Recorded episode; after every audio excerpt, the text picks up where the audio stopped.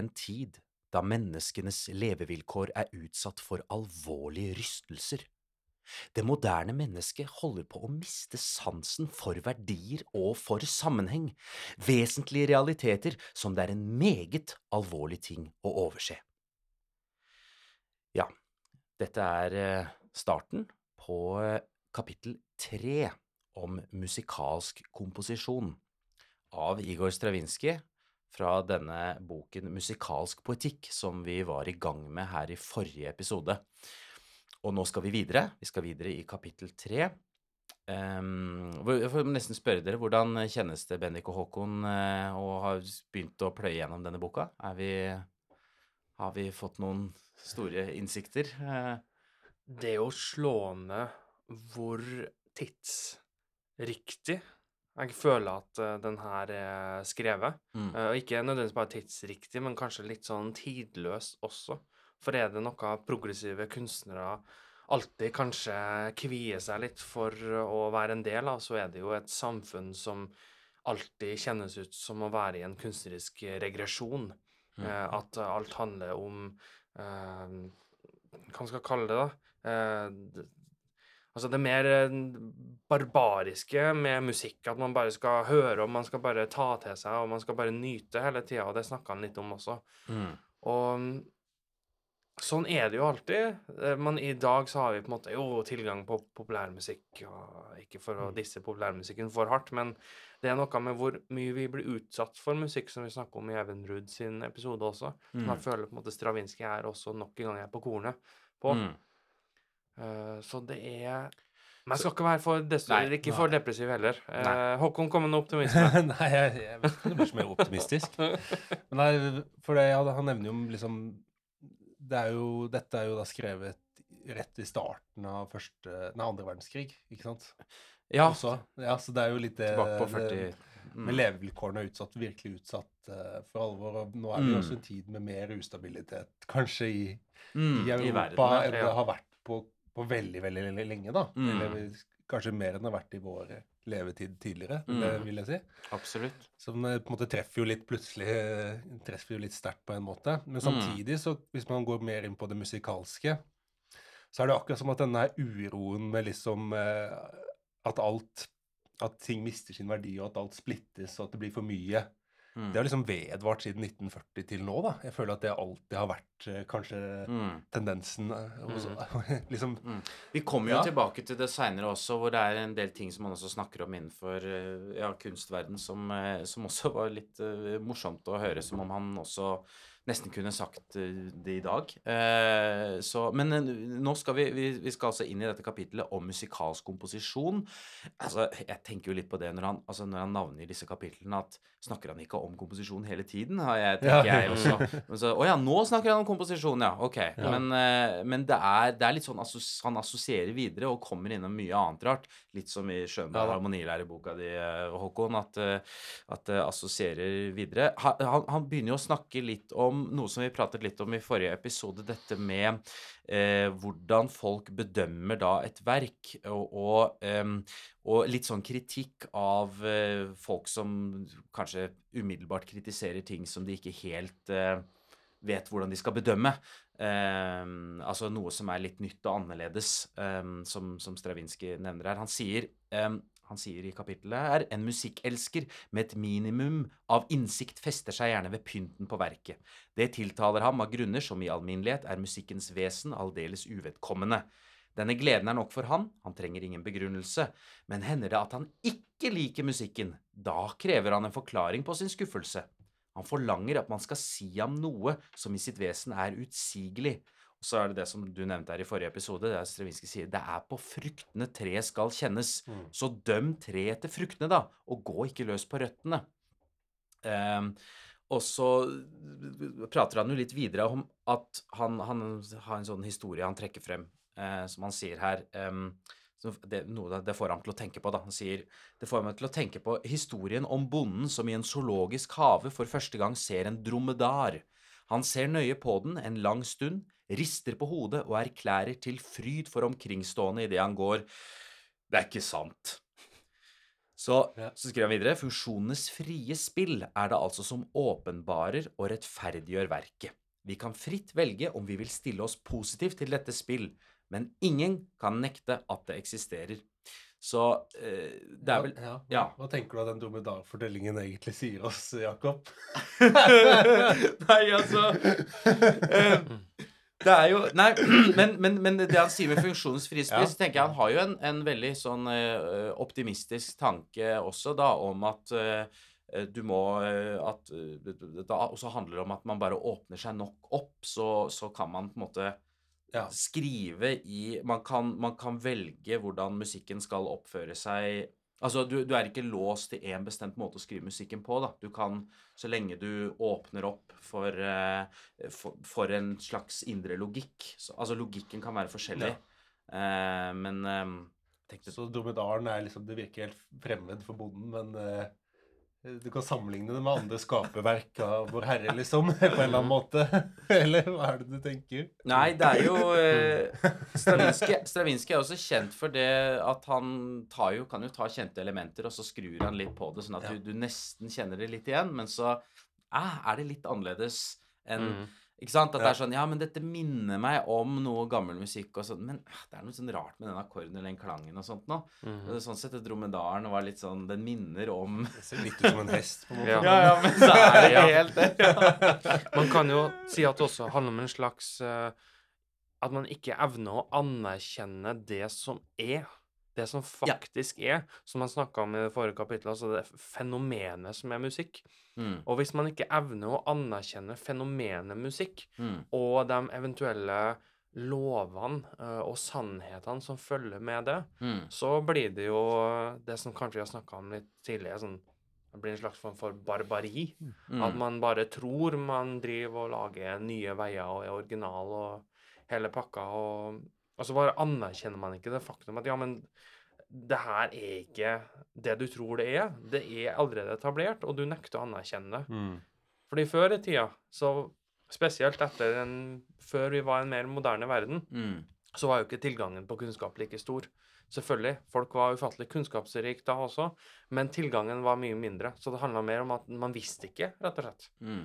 Uh, og i sin egen uvisshet så må man også bli tillatt litt slack, da, rett og slett. Man må få lov til å være sånn Ja, men du visste ikke om at det her gikk an, så vi skal ikke klandre deg for at du ikke har tenkt sånn som det her. Vi skal ikke Mm. klandre Mozart for at han ikke skrev jazzakkorder.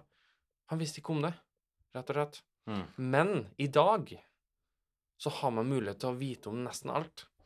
Men kanskje det største problemet også som han snakker om, det er at man anerkjenner det ikke. Man anerkjenner ikke sannheten. Og som man sier også med Stravinskij, som skriver både ganske originale, mer sånn kaotiske strukturer, uh, rytmiske ting som er eh, fascinerende og, og noe annet. Og uforutsigbarheten, som vi snakka litt om i forrige episode, i musikken hans. Han, ja, vi veit hvor han skal, men han gjør det alltid på sin egen måte. Mm. Han skriver tonalt, og han skriver vakkert. White Key Music, eh, våroffermelodien som en russisk folkemelodi. Men hva pokker gjør han med det? Det er det vi ikke veit. Men han anerkjenner betydninga av de her uh, sannhetene i musikken, og spiller på dem. Det er mulig, mulig vi har vært innom eh, det- dette skal jeg nevne noe tidligere, men, men eh, jeg syns det er interessant også hvordan han, ja, han ofte snur seg en annen vei enn hvor jeg tenker han er i ferd med å gå. Sånn at når han starter kapittelet, så sier han jo vi lever i en tid vi er, vi, mennesker holder på å miste sansen for verdier og for sammenheng, og det er vesentlige realiteter, og dermed så kan, kan i hvert fall jeg få et bilde av at han er veldig, han er veldig bestemt i det om hvordan musikk skal klinge, det er på en måte skal være på en bestemt måte, eh, eller noe sånt. Men så senere i kapittelet, nettopp når han skriver dette her med at eh, funksjonens Vi kan fritt velge om vi vil stille positive til dette spill. Altså musikalske spillet kan være så forskjellig som mulig, og det kan oppføre seg på alle mulige måter. Og du må ikke ha en sånn forutinntatt idé om hvordan dette her skal klinge. Så Mhm. føler jeg at han plutselig snur han helt andre veien. At han at han eh, Her kan musikken være så mye rart. Altså, det er på en måte Ja, han, han er mener begge deler, da. Mm. Men samtidig, jeg tenkte jo også det med Man skal dømme, dømme frukten, eh, ja, og ikke liksom nødvendigvis prosessen, så Når man sier noe sånn som det, så tenker jeg også det, det må jo være et slags forsvar hvis man lager noe veldig crazy musikk, da. Ja, så ja. skal ikke man liksom bli eh, så, så er det lett for eh, kanskje en, eh, folk å avlede fokus rundt verket til å liksom handle om heller det underliggende liksom ideologien, Ja. da. ikke Mm. sant? Mm. Men samtidig så tenker jeg da at ja, dette må jo kanskje være et forsvar for liksom mer eksperimentell musikk. Ja, Men ja, men ja, men senere i kapittelet allikevel så drar jo Stravinskij fram Han drar fram et eksempel fra seg selv. Ja. Så drar han jo fram denne operaen. Mm. Uh, hva er det den heter igjen, da? Uh, Mava, Mav, Mavra? Ja. Mm. Som han mener er en slags nesten litt sånn pastisjaktig opera som han har laget. Mm. Ikke sant? Hvor han prøver å gå tilbake til før-wagnersk opera. Ja, ja. Ikke sant? Mm. Uh, og da ville han, han på en måte si at nei, dette ville jo sikkert bli kritisert for at det ikke følger liksom operautviklingen, Ja, ikke ja. sant, på en eller annen måte, men allikevel hopper tilbake i, i tid og prøver å prøver, prøver seg på en mer liksom italiensk verdig estetikk, verdig slash glinka-estetikk, da. Mm. Ja. Mm. Uh, og at det på en måte Nei, men du må dømme verket. Mm. Ja. Ikke at jeg hopper tilbake og, og prøver å lære av en gammel stil. ikke sant? Ja. For det er vel- veldig lett for en kritiker å si at dette er, dette er akademisk, Ja. kanskje. Mm. Det er sant. Ja. Men nei, men se i verket. Er det virkelig liksom, Er verket fengende eller ikke? Mm. Eh, det er viktigere enn om det er akkurat at jeg Ja. bruker de virkemidlene eller ikke, kanskje. Det er faktisk Ja. en veldig sånn tvetydig Ja. setning. Der, Ja. For det kan på en måte Dem som er konservative, hvis man skal bruke sånne enkle definisjoner, dem vil ta det i sitt forsvar. Ja. Mens dem som er mer progressive, vil ta det Ja. i sitt forsvar. Det kan gjøre det gå begge veier. Det kan gå begge veier. Og på engelsk så klinger det sitatet By its fruit we judge the tree. Judge the tree by its fruit then, and do not meddle with the roots. Ja, Og han sier det bokstavelig, ja. Jørn. Og Men, men så, så er det, ja. er ikke, stemmer jo ikke på en måte allikevel, da.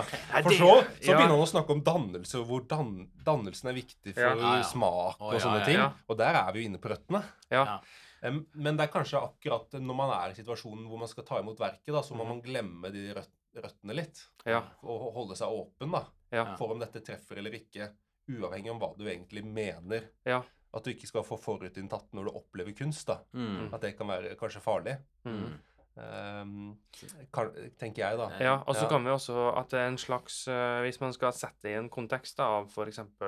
mer uh, dekonstruktivistisk, eh, postmoderne uh, visuell kunst, hvor man har et verk som baserer seg på de tidløse linjene eh, mellom det epokiske og det sokratiske, hvor man har på en måte det svarte underjordiske som strekker seg mot en eh, himmelsk legeme som former seg som en fallende sky mot en innsjø. Og det vi ser, det er egentlig bare en svart klump eh, med noen, eh, med noen spiker i. Mm. Og det er kunstverket. Ja. Men teksten om kunstverket, Ja. det, er jo, det er jo den poesien. Det er jo vakkert. Og så ser Mm. man kunstverket og så er det litt sånn Men i granskauen, hva er det her for noe, da? Mm. Det henger ikke sammen i det hele tatt. Og da er det sånn Det er røtteren som rettferdiggjør Eh, Ja, Men du- kunstverk. Ja. kunstverket. Dømme det, men dømmer du det på teksten? Er er det treet som er fruktene eller røttene, eller er det Nei, unnskyld, Ja. ikke treet, jeg mener teksten. Altså at du dømmer det på teksten. Men At, eh, Tenker du at det er problemet at i dag komponistene de, de skal liksom dømme sitt eget verk for, eh, for den som opplever det? Ja, jeg sitter og nikker litt. Ja. Jeg sitter og nikker litt her. Det er sånn De, de, de må forklare verket Ja. for, eh, for tilskueren. Ja. Og, og, egentlig ta vekk hele gleden av og tolkningen for Ja. kunstneren selv. da. Det er jo litt sånn typisk når man skal søke støtte til Kul- Kulturrådet, f.eks. om et nytt verk, mm. og så må man jo gjerne på en måte beskrive det verket før den første tonen er spilt. Ja. Eh, For, for guds skyld, du kan ikke få støtte etter du har fullført et verk. Eh, Det må gjøres i forkant, gjerne før man helt har begynt Det er prosessen. derfor jeg nevnte sånn i forrige episode her, med dette med når eh, Det at han vet hva han gjør, når Stravinskij sier at det er bra med Schönberg, at han er bevisst hva han gjør. Altså at Ja. du kan på en måte begrunne hva du gjør, men det er liksom Ja, nå kommer vi kanskje inn på noe på siden her, da, men det er eh, Ja. eh, Det, den derre begrunnelsen av musikken også. eh, At når alt er verbalt, at, ja. at en skriftlig begrunnelse vil den vil den nødvendigvis bare være det eneste idealet man Ja. kan søke etter i ja. Er den ikke egentlig overflødig? Bør ikke musikken begrunne seg selv? Ja, det er litt det. Mm. Rett og slett. Ok, Og- la, oss, la oss gå inn Nå var vi litt inspirerte her, alle sammen, så jeg har lyst til at vi skal gå inn i inspirasjon, for å ta en litt sånn dårlig overgang. eh. så eh, Og der skriver jo eh, Stravinskij eh, de fleste musikkinteresserte mennesker tror at det er en slags uro i sinnet, inspirasjonen som setter komponistens skapende fantasi i sving. Det kunne ikke falle meg inn å nekte at inspirasjonen spiller en viktig rolle i det skapende arbeid eh, vi studerer. Jeg vil bare hevde at den ikke på noen måte er en forutgående betingelse for skaperakten, men en sekundær manifestasjon av den. Inspirasjon, kunst, kunstner, det er alt sammen ord med en temmelig tåket betydning, som hindrer oss i å se klart der hvor det i virkeligheten hersker likevekt og planmessighet, og hvor den frie tenkning får utfolde seg. Senere, men først da, oppstår den uro i sinnet som er grunnlaget for inspirasjonen. Det er usømmelig eh, når man gir den en betydning som kompromitterer hele forholdet og gjør det uoversiktlig for oss. Er det ikke opplagt at denne sinnsbevegelse bare er det skapende menneskets reaksjon når han kjemper med den ukjente størrelse som ennå bare er målet for hans skapervirksomhet, men som skal bli et verk? Eh, ja, så, så Ja, og jeg- sier han vel at det er komponisten oppdager verket litt etter litt. Ja. Sier han at at det nærmest er slik at spyttet i munnen, og får vann i munnen, så framkaller den appetitt Ja. mer. All, nys all nyskaping forutsetter en slags appetitt som Ja. forsmaken på det man skal oppdage, fremkaller. Ja. Denne forsmak på skaperakten ledsages av en intuitiv fornemmelse av en ukjent størrelse som man på en måte allerede har herredømme over, men som ennå ikke er forståelig, og som kan og som bare kan bestemmes gjennom en årvåken teknikk. Og det bildet syns jeg er utrolig flott. Altså Det at han sitter der, han, øh, han får den der fornemmelsen av denne enorme størrelsen foran seg. Om det er en eller annen underbevissthet, og, og, og som han på en måte få fremkalt det. Men han ser, han er på en måte, det er som om du er blind og Ja. skal finne ut hva er dette objektet jeg har foran meg. eller... Ja, det er, er veldig sånn spennende bilde, da. Men litt tilbake til det med inspirasjonen. Det at, jeg tror det, et, et, det som jeg synes er morsomt som han nevner her, er det der at det virker som man må sette seg selv i gang Mm. for å bli inspirert. Altså, han får, det er ikke sånn at han kan Han sitter og bare venter på at Eller at han bare følte en dag at 'Å ja, nå fikk jeg en idé'. Det kan jo komme, det også, men at han kanskje han, han har noen teknikker, noen måter å sette seg selv i gang på som gjør at han utvikler et eller annet, noen ideer eller noe sånt, og Mhm. så blir han inspirert og får den Ja. appetitten eller et eller annet. Men at det er ikke inspirasjonen som bare kommer ut Nei. av intetheten, på en måte, da. Virker det som. Sånn som han, han fremstiller. Jeg vet ikke om dere er enig i den Jo. tolkningen? Mhm. Ja. Mm. Enig. Det er veldig morsomt. Jeg leste en annen bok nå i etterkant av denne her som handler om viljestyrke. da. Mm. For det, Vi har jo alle kjent på det at å sette seg ned og komponere uinspirert kan føles veldig eh, det, er- det er vondt, altså. ja, det er vondt. Men det var en veldig spennende bok, for det handlet Det, var, det, tok for seg en sånn gammel viktoriansk forfatter som Han hadde en fulltidsjobb ved siden av å lage bøker, men han var den mest profilerte forfatteren i England. Han, kom, han lagde flest bøker ved siden av en fulltidsjobb, da. Ja. Og det han gjorde, var at han satte seg ned hver morgen, og så satte han klokken på to timer eller et eller annet, og det eneste han gjorde, var å skrive. Men han hadde også som mål at han skulle få skrevet så og så mange ord på den tiden. Mm. Og for de fleste av oss høres jo det helt vanvittig ut. Det går jo ikke. Mm. Hvordan skal det bli bra, liksom? Mm. Ikke sant? Det er jo liksom antikunstnerisk. Mm. Mm. Eh, og det, det, det de i boken eh, sier jo kanskje at det er noe med at noen typer kan faktisk jobbe sånn, da. Det er veldig Ja. sjeldent. Mm. Men de andre har også godt av å ha den tiden hvor nå skal du komponere i to timer, og så får du ikke lov til å gjøre noe som helst annet. Mm. Hvis, hvis det ikke kommer noe på to timer, da, Mm. så skal du ikke gå bort og gjøre noe annet. Mm. Lese en bok eller gjøre noe som er helst Mm. annet i mellomtiden. da. Mm. Og jeg tror jo litt det var jo det de gamle komponistene gjorde. og de, de liksom satt uavbrutt på en måte og måtte bruke tiden sin, da. Ja. Mm. Og så kunne du ikke gjøre noe annet. Nei. Det er derfor det er veldig lett å vike unna og gjøre noe annet når det går dårlig. Og så er det jo Man kan jo på en måte Ja. sette opp på sisten og si at det er jo kanskje den eneste måten eh, å komme til det punktet hvor et mesterverk vil eh, blomstre frem. Ja. Rett og slett fordi den største parten av produksjonen til enhver komponist eh, i musikkhistorien, den er jo ikke nødvendigvis så interessant. Nei. Nei. Den er Nei. ikke en del av den spilte kanonen, og spiller ikke alle symfoniene til Hayden. Man velger ut noen, selvfølgelig. Men det Alle kan jo være bra, Ja. men man velger ut noen som er eksepsjonelt Ja. bra. Fordi det er det man går etter i det store bildet, og det er jo det man lærer om eh, i musikkhistorien og i komposisjonen også. Mm. Man ser alltid på de store mesterverkene som, uh, som mentorer og, Ja. og retningslinjer for Jeg- hvordan man skal jobbe. Jeg er ikke så opptatt av Dvorsaks første symfoni, selv om det sikkert er enkelte tsjekkiske dirigenter eller Ja. men altså de, Mm. mm. Det, For oss andre så er det ikke så spennende. Nei, det er ikke det. Men det er jo det han sier Ja. også her, at forutsetninga for å komme dit, det er jo de arbeidstimene, uinspirert eller ikke, hver dag, hvor plutselig man kommer fram til den ideen, Mm. den inspirasjonen, hvor verket begynner å tale, Mm. og uttrykke selv hvor det vil hen. Ja. Mm. Og da plutselig sitter man der eh, Og det er den og der- plukker diamanter, på en ja. måte. Ja. Dikterer, nærmest. Ja. Mm. Ja. Eh, det, er, det er jo spennende, altså den der logikken i musikken som også fører til at når du først er i gang, altså det der i bildet med den ukjente størrelsen, at musikken allerede begynner å skrive seg selv, på en måte. Ja. At du, du, du, du, du Musikken må i den retningen. Altså, Ja. den kan ikke gå til venstre, kan ikke gå Nå må vi rett frem. Nå skal den til venstre, altså. Mm. Bare for å lage noen ja. flåste bilder. Men, men at, at det får den derre retningen, da, som, som gjør at du må, du må bare henge Du styrer det ikke lenger. Nei. Du bare er Du må bare følge opp det du allerede har satt i gang. Ja. Ja. Men det er interessant, for det, jeg, jeg tror jeg snakka litt om det sist, men man har en parallell til Stravinskij her, så klart, med Schönberg, som Han mente at han fikk på en måte hele verket som en visjon. Mm. Og så var det egentlig jobben bare å gå og skrive ut verket, Mm. eller et eller annet.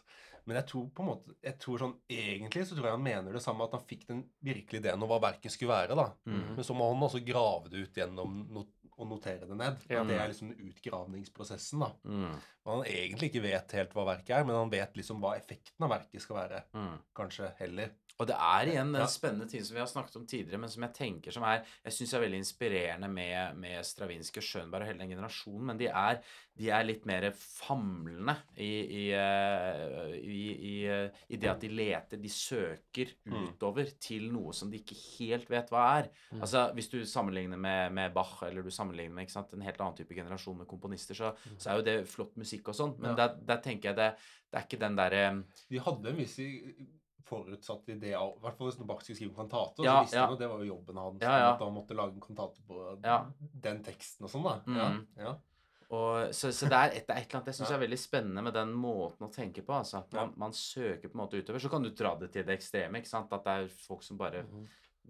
søker og søker og søker. Og Men her er Stravinskij og Schönberg helt uh, like. Og det er jo Mm. første sitatet i Schönbergs harmonilære er jo det at man må søke fordi man må, på en måte. eller... mm, mm, Uh, og det sier jo Stravinskij også.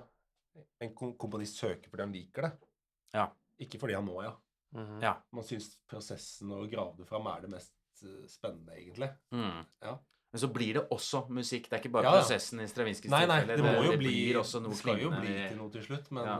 eh, hvis ikke den appetitten er der, da, så, Mm. så vil det jo aldri bli noe. mm, Du kan ikke tvinge fram på en måte nødvendigvis heller en eh, appetitt på en måte Det må jo være en inspirasjon for at et verk skal bli bra. mm, Ja. Et helt Mm. uinspirert verk kan jo ikke bli bra. Nei.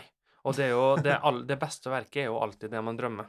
Ja, Er det jo. Uansett. Man kan aldri overgå Ja. sin egen Geir drøm. Tveit, som drømte om Brahms sin uh, tredje pianokonsert, mm. hørte Ja. hele i en drøm, sa han.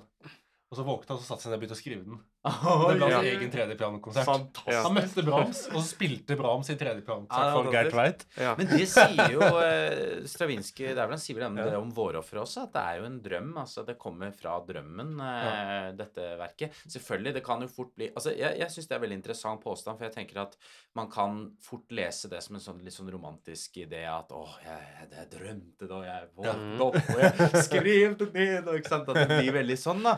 Men samtidig så er det også det der at du, du, du eh, du, du, tar på alvor det universet, den eh, måten bevisstheten din er på, og, og ikke tenker så mye og reflekterer så mye rundt det. Du bare Altså om det er de dionysiske kreftene eller det som Her var det no, noe i underbevisstheten din, noe der som ligger og, og, og koker og holder på, da, som du bare Ja.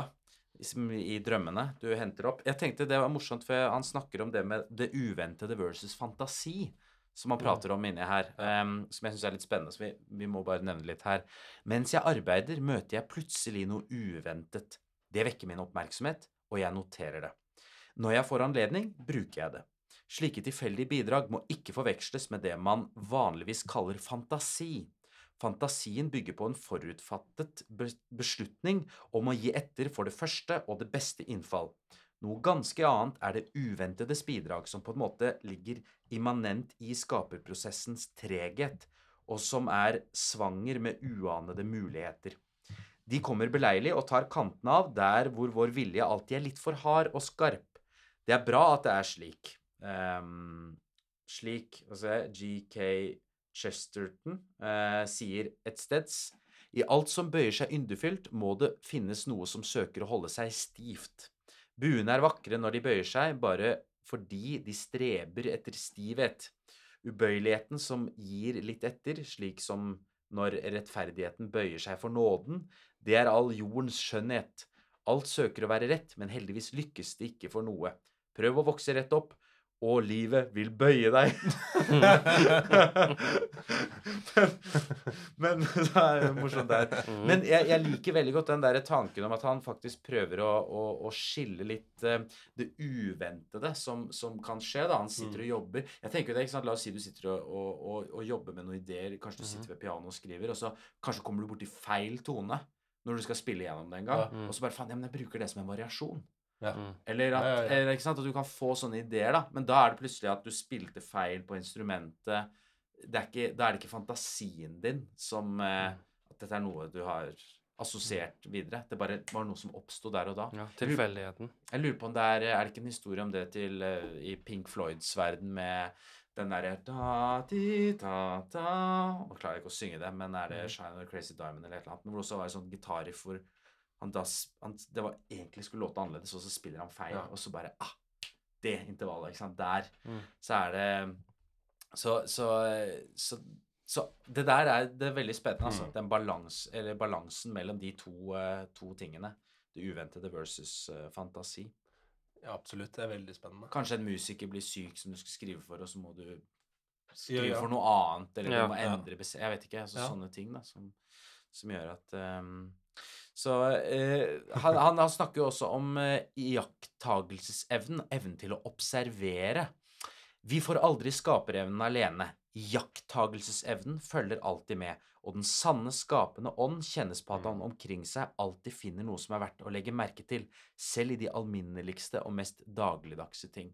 Ja. Og det er litt spennende, for det tenker jeg det handler om eh, andre egenskaper som, som eh, han snakker om som da er viktige. Altså, jeg, jeg- jeg, liker veldig godt hvordan Stravinskij snakker om komposisjon, for han snakker om dette her som en, noe som er på et helt annet nivå nå enn noter, Ja, ja. Mhm. rytmer, ikke sant? Bare den evnen til å observere, evnen til å Jeg tenker folk jeg kjenner, og det var en, en venn av meg som også sa akkurat dette her, faktisk. Det er morsomt å tenke på det for noen, noen Ja. uker siden. Det er så folk han kjenner, altså som er gode til å observere. Altså det kan, det er eh, Men jeg tror det er som sånn, skaper. Ja, de som scorer høyt ting. på sånn personlighetstester på kreativitet, det er jo Mm. folk som når de liksom ser en vanlig gjenstand, så, så lager de en fortelling rundt det Ja, ja. eller at det blir Mm. noe sånn levende ut av det. da. Men ikke bare det, men Ja. ikke sant? hvis du ser noe rart på gata, eller sant? du er ute og går, og så bare Det var litt eh, Ikke sant? Altså alle sånne sånne småting, det små detaljer, og han er opptatt av sånne små greier, da, som kanskje vanlige i gåstegn, uten å liksom heve det opp. Men mange andre vil kanskje liksom unngå å være opptatt av det. da. At det er en sånn evne også, som er viktig når du sitter og jobber med Ja. notebilde og Så det er veldig spennende at Stravinskij nevner akkurat det, da. Ja, Jeg tenker jo veldig fort liksom på Mozart, eh, i en sånn, som på en måte mye av musikken, materialmusikken hans er veldig alminnelig. Men så klarer han å få det til å bli helt eksepsjonelt. Mm. Selv om du har den Alberti-bassen i venstrehånda der, da, og som Mm. den har vi hørt før, men allikevel så blir det liksom noe helt annet, da. Ja. Eller han klarer liksom å se det på en annen måte. Mm. Så det, det tenker jeg er et sånn typisk eksempel på det, da. At man tar noe helt kjent, og så blir det allikevel noe helt eh, Så blir det fantastisk, da. Mm. Ja. Mm. Mm. Og det snakka vi var jo Vi var jo hos eh, Ole Anton Thommessen i mellomtiden her, da. Ja, Vi det kan har vi jo si ja. det. Det Og han sa jo det han hørte en, en komposisjon av Var det Per Nøkgaard? Ja. Ja. Hvor det var treklanger plutselig. Det var liksom ting man ikke pleide å bruke i samtidsmusikk på mm. den tiden. Hvor han også tok liksom da et veldig alminnelig ting. ikke sant? Treklanger klarte å putte det i en annen kontekst som gjorde at ja, Olav Anton Ja. fikk en åpenbaring da, på det. Ja. Det med å Mm. se treklangen det helt ordinære, det mest ordinære i musikken omtrent. ikke sant? Mhm. Og så allikevel ser man det på en annen måte enn før, da. Ja, det er sant. Ja. Og han nevnte også tidligere i kapittelet her, når Stravinskij snakker om eh, funksjon og funksjonalitet, Ja. musikkens funksjon. Og det var også noe som vi, uten å foregripe potensielle framtidige episoder for mye, at musikken skal få lov til å ha sin egen funksjon. Mm. Og det ligger jo også knytta mot eh, det som vi også snakka tidligere om i akkurat det kapittelet her, Mm. med musikkens egen logikk. Mm. Eh, At vi ikke i forkant, basert på musikkens røtter, bestemmer at det her skal dit. Altså hvis du spiller en C-dur, så skal du gå til Ja. eh, G-dur med H i bass Ja, vil du Ja. si. Ja, ja, ja, ja, Men hvis du sier musikkens røtter, da tenker du kulturelle referanser da, som Ja. vi på en måte har i musikken. Altså Ja. det at ja, når vi spiller den C-dur-akkorden, så skal vi At på en måte- Mm. dukker det opp mange poten... Mm. Mest sannsynlig går den dit, og hvis ikke det, så går den dit. Det er, en interessant, det er en interessant balanse der, fordi det at Stravinskij, den, som du også sier, Håkon, han er jo så opptatt av, av tradisjonen også her, og det at man på en måte kjenner den, og at man driver jo på en måte også et spill med alle de forventninger som, som ligger knyttet til For hvis ikke så vil man jo ikke kjenne på det spillet i det hele tatt også. Mm. Mhm. Altså, da kan si at ja, du kan være åpen, men, men er du eh, altså, hvor åpen skal du være òg, på en måte? Ja. Så den Ja. grensen, den, den der balansen der, da.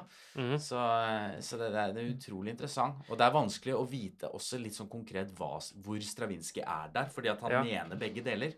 Jeg har snakker veldig mye om dette at det er, dan det er viktig å trene dansen og smaksdannelsen. Ja, du må trene smaken. Ja, ikke Trene som legeme må trene liksom for Ja. å holde seg i form. Så må mm. liksom eh, inn, Det åndelige må også trenes. Så, så det er jo helt viktig Jeg tenker det er helt åpenbart. Og han tenker at den kulturelle liksom, dannelsesprosessen er veldig viktig. Mm. For den gir jo også muligheten til å på en måte kanskje også ha større mul mulighet for fortolkning.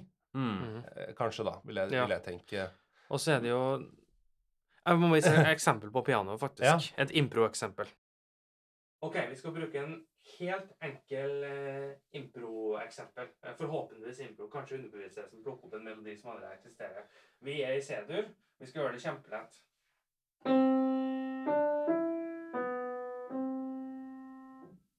Den er ganske enkel. Mm.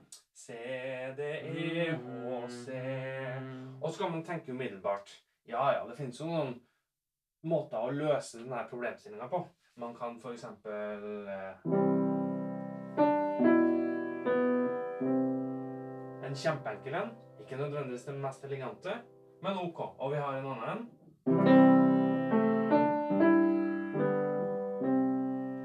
Der har vi en til. Mm. Og så har vi kanskje en enda mer spennende en.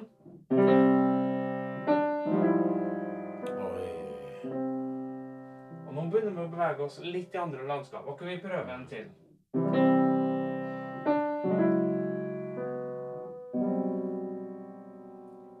Fortsatt gjenkjennelig, men Ja. vi beveger oss mer og mer inn i noe annet.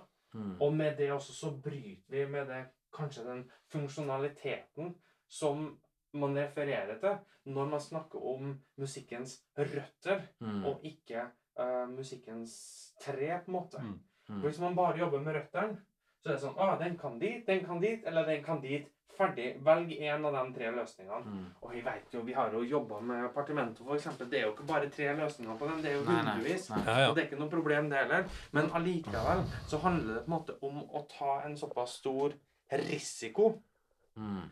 at man tør å la forventninger bli spilt på. Det spillet, det musikalske spillet. Mm.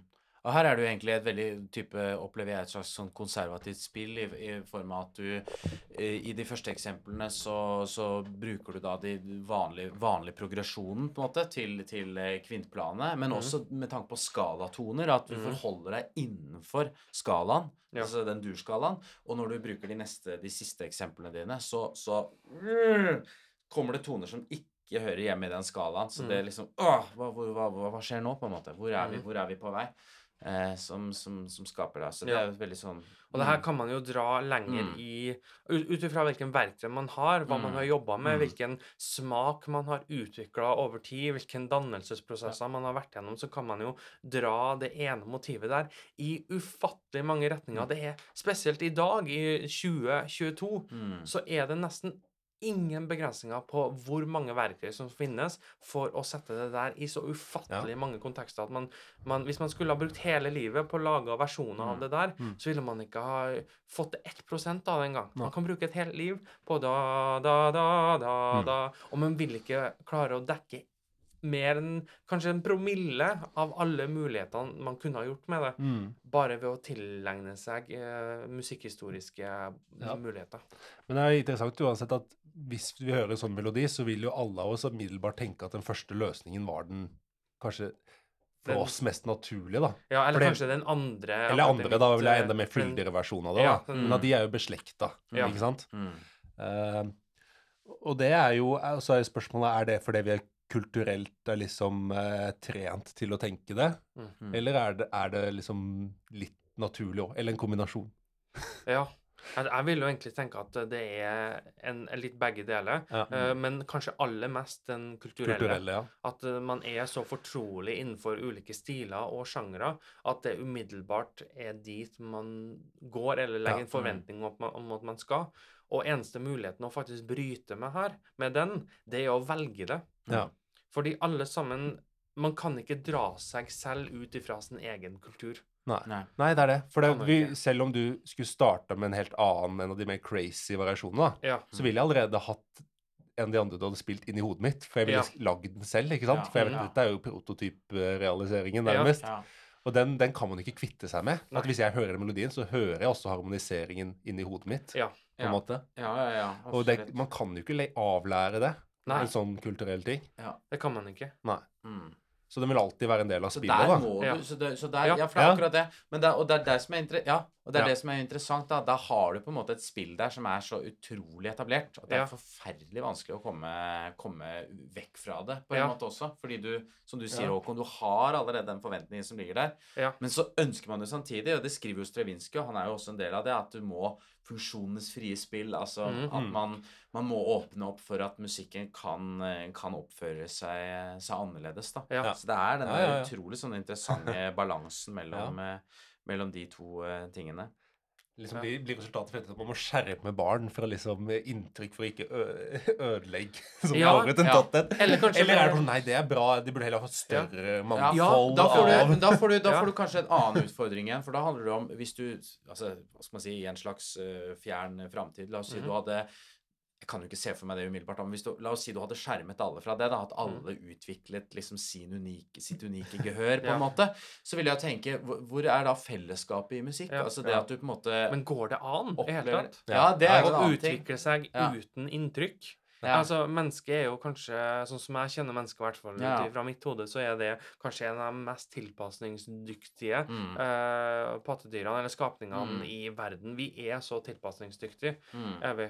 Og å fornekte oss evnen til å tilpasse oss eller utvikle oss i møte med verden. mm, altså imitasjon. Du har jo to barn selv, Mm, Håkon. mm. Og du kjenner jo på en måte hvor viktig er imitasjon for barna. Ja, Forskninga er- bekrefter jo det her. Ja. Men også opplevelsen. Det er ufattelig viktig. Men spørsmålet er jo, hvis man kun har én ting å imitere i de første Ja. 20 årene av livet sitt, så er sannsynligheten også svært liten for at man prøver å imitere noe annet på senere tid. ja. Ja. Ja, man vil tilpasse seg, men grunnlaget er satt. Ja, ja, Og for en komponist, og i komposisjon, så vil jeg egentlig påstå, som Stravinskij også er tydelig på, at en av de viktigste egenskapene, som du snakka Mm. om med personlighetstyper også, den Mm. åpenheten som en kunstner er nødt til å ha. Mm, Eh, Man kan jo tenke ja, men hvis man er for åpen, da blir jo alt bare kaos. mm. Selvfølgelig. Men uten den nysgjerrigheten, hva har man egentlig Ja. da å skape et spill på? Ja. Det er veldig interessant med Stravinskij, fordi at Mm. han er Jeg, jeg syns han er så fascinerende som komponist, fordi han også kommer ut av en, en eh, generasjon eh, hvor Hvis vi går litt tilbake til Einar Duenger Bøen og dette Mm. her med at du har en større kultur hvor veldig mange mennesker maler det samme motivet, eller veldig mange driver med det samme, Mm. at jeg tenker at Stravinskij kommer ut av en, av en tradisjon Ja. eh, hvor, hvor det, er, det er en ganske sånn bred enighet om en del idealer innenfor musikken som, Mm. som man jobber innenfor. da, Skjønnhetsidealer, og som, mm. og som ikke bare kanskje innenfor eh, altså, hva skal du si En ting er innenfor en musikkomponistkrets hva man utforsker, og hva man er enige om er spennende ting å utforske, men at dette er kanskje ting som også ute i samfunnet er altså felles ideer altså tenker jeg bare dur-moll-system, alle disse tingene Mm. er ting som, som lever på en måte ute i uh, ellers i, uh, i, eh, i det store samfunnet, da. Mm. Uh, i skjønnhetsidealer. Altså litt sånn på samme måte som For å ta en sammenligning, altså kunne si Munch går i lære hos Christian Krogh og på en måte har lær, har, altså han lærer sine han, Der er det også sånn tradisjonelle skjønnhetsidealer på en, på en måte, da. Om hvordan liksom et bilde og sånn skal se ut. Mm. Og det er mange som dyrker dette. Mm. Og så lager du din egen vri på det. Du går liksom ut og, og, og er åpen for nye inntrykk, og så blir det en kombinasjon av de nye inntrykkene og det, den samme gamle hva skal vi si, det samme gamle som veldig mange har holdt på å dyrke da, i et stort fellesskap, som du også kommer fra. Eh, men så kan du jo si generasjonene etter Stravinskij, de kommer kanskje ikke fra en sånn kultur, da, hvor det er liksom et sånn enorm gruppe som dyrker akkurat det samme. Ja. Vi kommer litt inn på det. Du har jo Darmstadt-skolen, da, så du kan jo si Ja. det også blir jo et miljø hvor det er mange som dyrker akkurat det samme. Men det blir Ja. jo noe annet enn Ja, altså Men det er enda mer lukket, for så vidt, for det er Ja. my mye mindre enn den russiske musikkulturen på 1800-tallet. Ja, for det er akkurat det. Så det har et Ja. helt annet nedslags. Ja. Mhm. Så, så jeg bare syns det er interessant, fordi Stravinskij er en sånn Han er liksom midt oppi alt sammen. For han er på en måte kommer Ja. fra det derre gamle Gamle kulturen. Men vi kommer jo litt inn i det neste kapittel, for det handler jo mer om stil. Mm. Og, og, Ja. og da, da tenkte jeg det er en del ting her som det blir vel, Vi må dra paralleller til det her, da. Ja, ja, ja. Men jeg tror vi, vi må prøve å komme Vi må oss komme oss. Ja, videre. vi må komme oss videre. Jeg tenkte Ja. vi, eh, Hvis vi skulle Noen viktige ting på slutten her å Ja. nevne, var vel at eh, Det er mye Wagner. Ja. Og det er jo nettopp det Vi nevnte jo Stravinskij snakke om denne operaen hans Mavra, som på en måte prøver å unngå den uh, wagnerske Mm. musikkdrama, den Mm. typen komposisjon, fordi han han likte ikke det av ulike grunner. da, Mm. Og heller søkte tilbake til Verdi og Glinka-estetikken, da, mer som Mm. en sånn inspirasjon. Mm. Um, og han, han kritiserer jo nettopp at Wagner eh, Og hvordan var dette med Jo, Wagners verk, verk mangler tradisjon, da. Mm. Han mener at han på en måte prøver å skape en egen tradisjon som ikke har røtter i noe som allerede eksisterer. Mm. Eh, og at det, det blir på en måte Kanskje da man mister disse assosiasjonene, eller hva det er, da. Eller et eller annet, at det blir for, for fjernt på en eller annen måte. Og han sier jo det at det er det som Det var, det var noen ting til her, altså. Var det det med melodien? At han Eh, ja. kritiserer altså Det der når du ikke vet hvor melodien starter eller slutter. Altså sånn, Han blir jo oppgitt over det med Wagner. Ja. Den evige melodien. Hele poenget. Altså at du Men han sier at ja, når vi mister interessen for en tradisjon, da, så dukker det alltid opp en eller annen falsk profet. Ja, ja, Eller han ja, sier. ja. Så skal Ja. kristne eller Ja, ja, som nå og- ja. skal han redde hele greia, da. Han har funnet Tatt rett ut av Nietzsche. Ja. så- Altså, ja, akkurat som samfunnsviteres kommentarer i avisene når verden er, er en spent situasjon. Og det, Ja. det syns jeg er veldig treffende. Ja, og det er jo litt morsomt hvis vi skal få lov til å være litt sånn aktuelle i dag òg. Har vi en Finnes det i noen Ja. fra falske profeter i oh, dag i musikkverden? Altså, nå snakker vi ikke bare om i det klassiske Ja, men dere, det kan ikke vi. Vi, vi kan ikke sitte og si det, for for da nei, kommer nei, ikke vi til å ha noe karriere seinere. Nei, nei, nei, vi skal ikke si sånne ting. Vi skal bare stille spørsmålet. Ja, ja. Hva kan en falsk Sånn kan man si når man er pensjonert. Da kan, Ja, man, kan, kan man man. si sånne ting. Det kan man. Fordi da har man ikke noe å, å risikere, på en måte. Så vi er, vi er feige alle tre, Ja, og det må ja vi sier ingenting. Nei, nei, nei, vi nei, vi har ikke noen meninger. Vi har ikke tenkt over Nei. det. Stravinskij derimot, han Ja, tenkte over han- det. han Og han kritiserte Mm. Wagner Ja. veldig. Ja. Og han mener jo det, ja, hva han sier, at først mente at operaen skulle jo være et sted hvor man skulle underholde seg, høre lett musikk. Mm. Ja. Men dette ble da erstattet med lange gjesp. Ja, Ja. ja, ja, ja, ja, ja, ja, ja.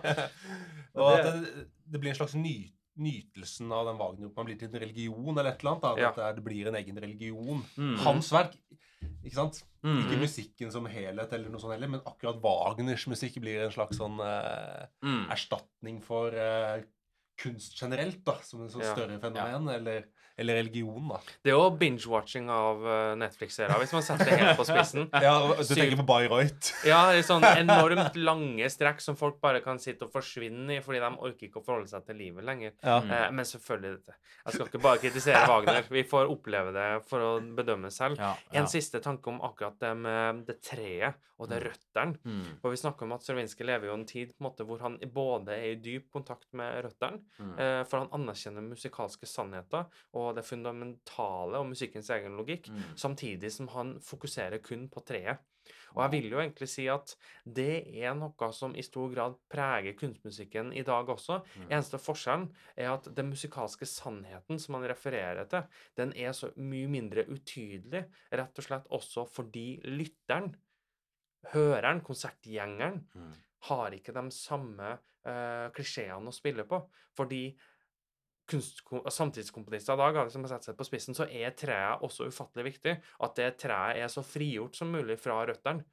Mm. Eneste som mangler, eller eneste som kanskje er utfordrende, er det at den stammen som binder på en måte treet og kronbladene sammen, og røttene som strekker seg hundrevis av år, tusenvis av år under jorda, den stammen er så feit Ja. og så lang Ja, ja. Mm. at folk evner jo ikke å se de kronene og blomstene som ligger i toppen. De gjemmer seg på en måte bak gråe grå skyer eh, og stygge klanger, som folk ofte refererer til, bare for å være litt banal her. Jo, jo, jo. Så finnes det jo også veldig mange gode epler som vi kan spise, som vi vet er gode. da. Som Ja, his- ja, det historien har gjør jo det. produsert så mye god frukt, Altså, da. hvis man vet at eh, epletrærne i Hardanger på en måte blomstrer nydelig på våren, og Mm. de smaker så saftige og gode, selvfølgelig drar man dit på epletur, da. Man stikker jo ikke opp til Finnmark og graver i eh, tarva, skulle jeg si. Er det ikke det sånn at så hvis, hvis du går til tre Johan Sebastian Bach, så er det nok frukter der for et helt liv? Ja. Så Ja, det si. Ja, Så, du og det forklar- forklarer også litt den håpløse situasjonen. Man kan ofte tenke at eh, eh, musikken er litt i dag, hvis man nok Mm. en gang ser litt på på måte Ja, men hvilken- Mm. Hvilken ting som diskuteres i ballade, og uh, hva man kritiserer i musikken, og hva man ønsker å løfte fram. Og man Ja. har folk på alle sider. og Det er jo ikke svart-hvitt, det er jo ikke høyre og venstre. på en måte. Nei. Det er jo mer en sånn kaotisk Mm. sammensetning av folk med ulike bakgrunner, og ulike preferanser og sannheter. Ja. Folk prøver å tre over hodene på hverandre Mm. eh, uten at man i hele tatt kanskje anerkjenner at kompleksiteten her, den er så omfattende Ja. at eh, vi driver egentlig bare og tråkker rundt i en grøt som vi drukner mer og mer i. Men det er jo det jeg tenkte med tanke Jeg syns det er mye fokus på det politiske liksom, i, i kunst. Og det er nesten som at det er, det er viktigere med røttene for, for, for kunstneren nå, da. Ja. De vil vise røttene sine heller enn disse Det er viktigere Treet med det enn, tre, enn fruktene. Ja, enn fruktene, ja, for det Ja. snakker Kostravinskij om. Nei. Han snakker om treet, han snakker om røttene, Ja. og så har vi dratt inn stammen, og så har vi dratt inn fruktene Mm. og bladene, så det, det er mer her Ja, å dra i. det er ideolo- det er nesten sånn ideologien og liksom det som er i bånn, er viktigere enn kunstverket i seg selv. Det er det jeg får inntrykk av ofte i dag. Ja, da. det kan være litt At det sånn. er ofte det vi snakker om, i, kanskje Ja. i mangel av at vi klarer å produsere noen frukter i det hele tatt, Ja, da, hvis jeg og- skal få være litt Ja, og det eh, syns jeg gjelder på alle frekk. plattformer. på en måte. Ja. I alle tradisjoner så har man litt den utfordringa. Det kommer ut noen vakre verk her og der, ymse hvem som har skrevet hva, men den generelle på en måte er jo at man prøver å forsvare en eller annen form for tradisjon, Mm. og så er man eh, bundet fast i røttene, og så tror Kanskje man hvis ja. jeg skulle komme med et sånt uh, kritisk blikk fra Eller mer at, at noen ville kanskje si ja, men hva mener du er eh, Er ikke all musikk politisk egentlig i bånn? Og du Noen kan mener si det. Ja, ja, det er det jeg sier. Jeg skal bare for å kaste inn det argumentet òg, da. At ja, altså alt er skrevet Og når Grieg skrev sine ting, så var han påvirket også av uh, Ja, sånn nasjonal- Ja. av nasjonale Ja, ja. Ideologier og det ene og det andre. Eh, men det er vel kanskje det at som igjen Vi kan jo kjenne på sikkert alle tre her, men det der at man, man er så man, det at vi likevel prøver, selv om du kan si Grieg er påvirket av alle disse tingene, så prøver vi og vi tenker vi, er, vi har en slags idé at vi kan likevel gå til musikken og bare se på musikken som et fenomen òg. Ja. Eh, at Ja. man har en tanke om det. Og noen vil Ja. kanskje si nei, du er egentlig påvirket av uh, politikk og alt mulig. Men at det er Jo, men Mm. kan man kanskje også si noe om bare musikken som et fenomen? Ja. Og her med, føler jeg at Stravinskij også, for å virkelig gå over til neste kapittel nå ganske straks, at videre. eh, det musikalske fenomen, som er kapittelet i forkant, Mm. det musikalske fenomen er en total, absolutt Mm. forutsetning for musikalsk komposisjon. Hvis man ikke anerkjenner sannheten i det musikalske fenomen, så har man ikke musikk lenger. Da blir det bare svada. Ja. Det er jo egentlig en fin måte å slutte det kapittelet Med på. det så ja. går Ja. vi til neste kapittel. Ja.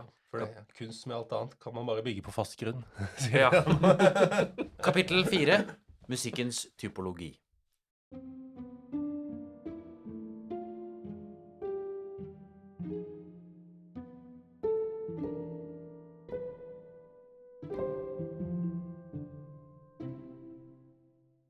Det er jo et fancy ord, da. Typologi. Ja, og det er liksom, ja Hva betyr det egentlig? Ja, altså typologi Innenfor arkeologi så har jeg skrevet at dette er altså, jeg tror det er fra Store norske leksikon, sammenligne gjenstander og dra konklusjoner om deres endring, innbyrdes forhold og datering. Eh, Litt sånn i Darwin-stil der. Ja. Så når du på en måte sammenligner fra et, innenfor eh, altså gamle gjenstander og ja, Ja. Du drar konklusjoner om forholdene mellom dem og, og Ja. sånn, da. Sånn som jeg tolker det, så handler det om musikalsk stil, egentlig. Eller på en måte Mm. stil, eller ja, kanskje i den bredeste forstand, da. Mm. Ulike stiler. ja. Ja. Mm. Handler om å forske på trær for å Ja. redegjøre for røtter. Og det er jo det at for å ha en stil, så må man jo velge bort andre muligheter. Det er jo Mhm. det som kjennetegner en stil, og at den avgrenser seg Mm. eh, på en eller annen måte. Ja. Og innenfor stilen så øh, Altså, det han kommer til ganske tidlig i denne teksten her, det er hvor viktig det er å søke enheten eh, gjennom mangfoldigheten. Eh, altså han, han, det, det han snakker om, eh, får jeg inntrykk av, er dette her forskjellen på det at du varierer musikk, eh, og du varierer det veldig mye, eh, og at du ja, du kan ha mye kontrasterende elementer, men at du må ha en enhet på det. altså Du må klare å samle det. Vi har jo snakket om det før, vi tre. Men Ja. altså det at når du kommer inn i et musikkverk, at du, du går inn i et rom, og du er på en måte i det samme rommet gjennom hele verket. Det kan være veldig mye som skjer underveis og, og sånn, men når verket er ferdig, så går du på en måte ut av det samme rommet eller samme hus, eller Mm. Men du Det er, det er noe som, er, som gjør at du får en feeling av at du er i det samme samme landskapet da, hele tiden. Ja. Eh, Og det forutsetter jo ikke nødvendigvis at alle verker da må være ABA-form for at man skal Nei. gå ut av der man kommer. Nei. Men selvfølgelig, ABA-form er jo en ganske grunnleggende måte å gjøre det på, hvis man på en måte da også refererer til stil, fordi veldig mange av de gamlere stilene, på en måte når man driver med arkeologisk musikkutgravning, Mm. så vil man jo se at her er formen i stor grad også det som redegjør for hvilken stil. Ja, ja. Å, Mm. sonatsatsform. Å, her har vi en rondo og en scherzo, på en måte. Mm. Og det er veldig, det er Men jeg syns det er spennende den der balansen mellom at du ønsker å variere i et musikkstykke. Altså, For du vil jo ikke at et musikkstykke skal bli ensformig. Det er jo ikke Nei. det Stravinskij mener når han sier enhet. Så er det én mann som kan jobbe med kontraster, så er- tenker jeg jo det er Stravinskij. Men det er vel bare den derre også der balansen mellom at han ikke Hvis, hvis det blir for mye eh, kontraster, så mye at stykket på en måte kunne vært to forskjellige stykker, da. Ikke sant? At det er eh, Dette hører ikke sammen med det neste som kommer. Mm. Eh, kanskje Ja, at det ikke har en sånn indre sammenheng, da. Mm. På et motivisk plan, på kanskje et klanglig plan. Vi snakket jo Mm. litt om Thommessen om dette her når vi Ja. spilte inn uh, med han. Vi lærte så masse av Thommessen. Ja, ja, herlighet. Så vi er veldig, vi er veldig fanga der. Dere Ja får oss unnskyldt at vi ikke klarer å holde oss bare til Stravinskij her, men vi har Ja. fått et Vi har snakka med en levende komponist som har som kjenner Stravinskij kanskje bedre enn alle oss tre til sammen, og han Mm. kjenner Wagner bedre enn Ja, hele ja. Norge til sammen. Eh, ikke noe offense til han som jobba med Wagner hele livet, men eh, Thommessen er en, en legende. Ja. Eh, men ja, hvor var vi? Nei, det, det, det, var- det, altså på enheten. Ja. Eh, Stravinskij skriver Setter jeg sammen sterkt skurrende toner, kan jeg fremkalle en øyeblikkelig og voldsom virkning. Gjør jeg meg derimot flid med å finne frem klanger som hører sammen, kommer jeg ikke så fort, men adskillig sikrere til målet. Prinsippet i denne fremgangsmåten røper underbevissthetens arbeid når den leder oss hen imot enheten. Mm. Eh, Mm. Så, så det du må ta deg tid for å, for å skape enheten, da, blant annet. Dette er jo et av de mest sånn komplekse tingene jeg tenker når det gjelder musikalsk eller komposisjon i det hele tatt. Ja, det er fryktelig komplekst. Ja, det tenker Eller, jeg eller hvor, hvor vanskelig det er å egentlig gi noen eksempler på hvordan dette gjøres i praksis. Ja, for hva er forskjellen For dette er jo fort det som skiller det som er mesterverk fra det som er det ordinære, ikke ja, sant? ja. Eh, Egentlig. Mm, Og det er det fryktelig vanskelig å artikulere Ja. på en annen måte enn gjennom musikken i seg selv. ja. Ja. Det er det. Ja, Ja. absolutt. Ja, ja, ja. Men det er det det er at det i hvert fall er en slags Det er en balanse Det må være en form for balanse, da. Altså, Det er en sånn ja, utrolig Blir det for fremmed, så, så, så faller det sammen. Ja, altså jeg vil si, Blir ja, men det for du må, likt, ja, så, så er det kjedelig. ja, Ja. du må variere stykket, for ellers blir det ensformig. Men nei, hvis du varierer for mye, så da, Jeg kjenner ikke igjen det. høres ut som Ja. flere stykker som du har limt sammen. Ikke på en sant. måte. Det, Ja. du, du, det må jo være ett stykke. Det er, det er det samme, samme atmosfæren hele veien her. Mm. Ja. Så, så, så det er kjempe, kjempespennende, det der med Mm. enheten. Og det er Stravinskij veldig opptatt av. Han tar jo enheten. de eksemplene med Mozart og Haydn at de kommer fra en felles kultur og sånn. ikke sant? De har den felles kulturen og enheten i musikkstilen, Mm. men at de likevel hver av dem er et under i seg selv. da. som Mm. måte stikker ut opp av sin samtid også, da. Det er veldig Mm. viktig. Mm. Og lysskinner inn i fremtiden. Mm. På fremtidens tradisjon og kultur. Og det Ja. syns jeg er utrolig spennende når han kommer tilbake til det med Beethoven. Ja. Hvor han sier at uh, Det blir jo et litt stort hopp, da, men uh. Ja, ja, hopp i kan jo gjøre det Hopp i allikevel. Men det er at han sier at Beethoven Hvem er den mest moderne komponisten i vår tid? Ja. Og så sier han ja, hvis du ser på hva, hva som treffer folk, da, og hva de har lyst til å høre på, så er Beethoven den mest moderne komponisten i vår samtid. ja, sånn, ja. For det han allikevel, selv om musikken er gammel, så er det den som treffer, Ja. på en eller annen måte. Ja. Så han er, moder eh, han er mer moderne, moderne- han, sier, han sier det. Ja. Beethoven er jo mer moderne enn Hindemith. ja. For det, det er den musikken som spilles, og folk som treffer folk. Ja, så du kan si, ja, for da kan du si det på den måten. Ja, Ja. nettopp at den moderne musikken er den vi spiller mest. Så det er jo det interessante allikevel, selv om det på en måte tilhørte en annen, annen stil og tradisjon, så er det allikevel noe sånn Noe som transcenderer det, det også, Mm. og gjør det forståelig for oss. Mm. Selv om vi ikke har den samme kulturelle forståelsen av fundamentet, da, Mm. så er det allikevel Så er ikke det så farlig. Ja. Er ikke det fascinerende? Ja, og det er jo fascinerende også man tenker også Mm. hvor moderne noe hvor Beethoven kan føle Men også moderne, faktisk. Jeg tenkte på det noen av de siste pianosonatene, Ja. altså stykkene Ja, ja, ja. som er nesten sånn der for Får sånn minimalistfølelse, Mm. eller altså hvor du tenker sånn Vent litt, hva hvor skjedde? Minimalisme, var ikke det Ja. Ikke Ja. Jeg har et sitat jeg har lyst til Så også moderne på den måten. Ja, Men jeg skjønte det ja. du mente med moderne, Håkon. For du mente moderne på den måten at, at, At at, musikken har et vanvittig nedslagsfelt. Ja, gjennomslagskraft. Og den spilles masse. Ja, jeg har et Mm. sitat Det treffer akkurat på på vår det. tidsånd, på en måte. Ja. Selv om det er- kommer fra en annen tidsånd. Mm. Eller det blir universelt. Jeg har et, Mm. ti, et sitat på akkurat det, eh, som er fra typologikapitlet her. Fordi han nevner jo svært mange komponister, Mm. og refererer til historien i stor grad, og sin samtid. Men her kommer det et veldig fint et, hvor han også um, uh, siterer Baudelaire. Uh, jeg skal oversette det til norsk eh, istedenfor å ta på engelsk. Uh, Stravinskij sier da En kan si at mestrene, som i all sin storhet forbigår generaliteten av sin samtid og sine samtidige kunstneriske um, tendenser, sender ut sine stråler av genialitet som forbigår deres egen tid. Mm. Mm. Mm. Og på den måten så framstår de som kraftige signaler. Altså man kan se for seg fyrtårn. Årsak til Ja. fyrtårnet. Ja, fyrtårn, ja, Mm. som lyser utover.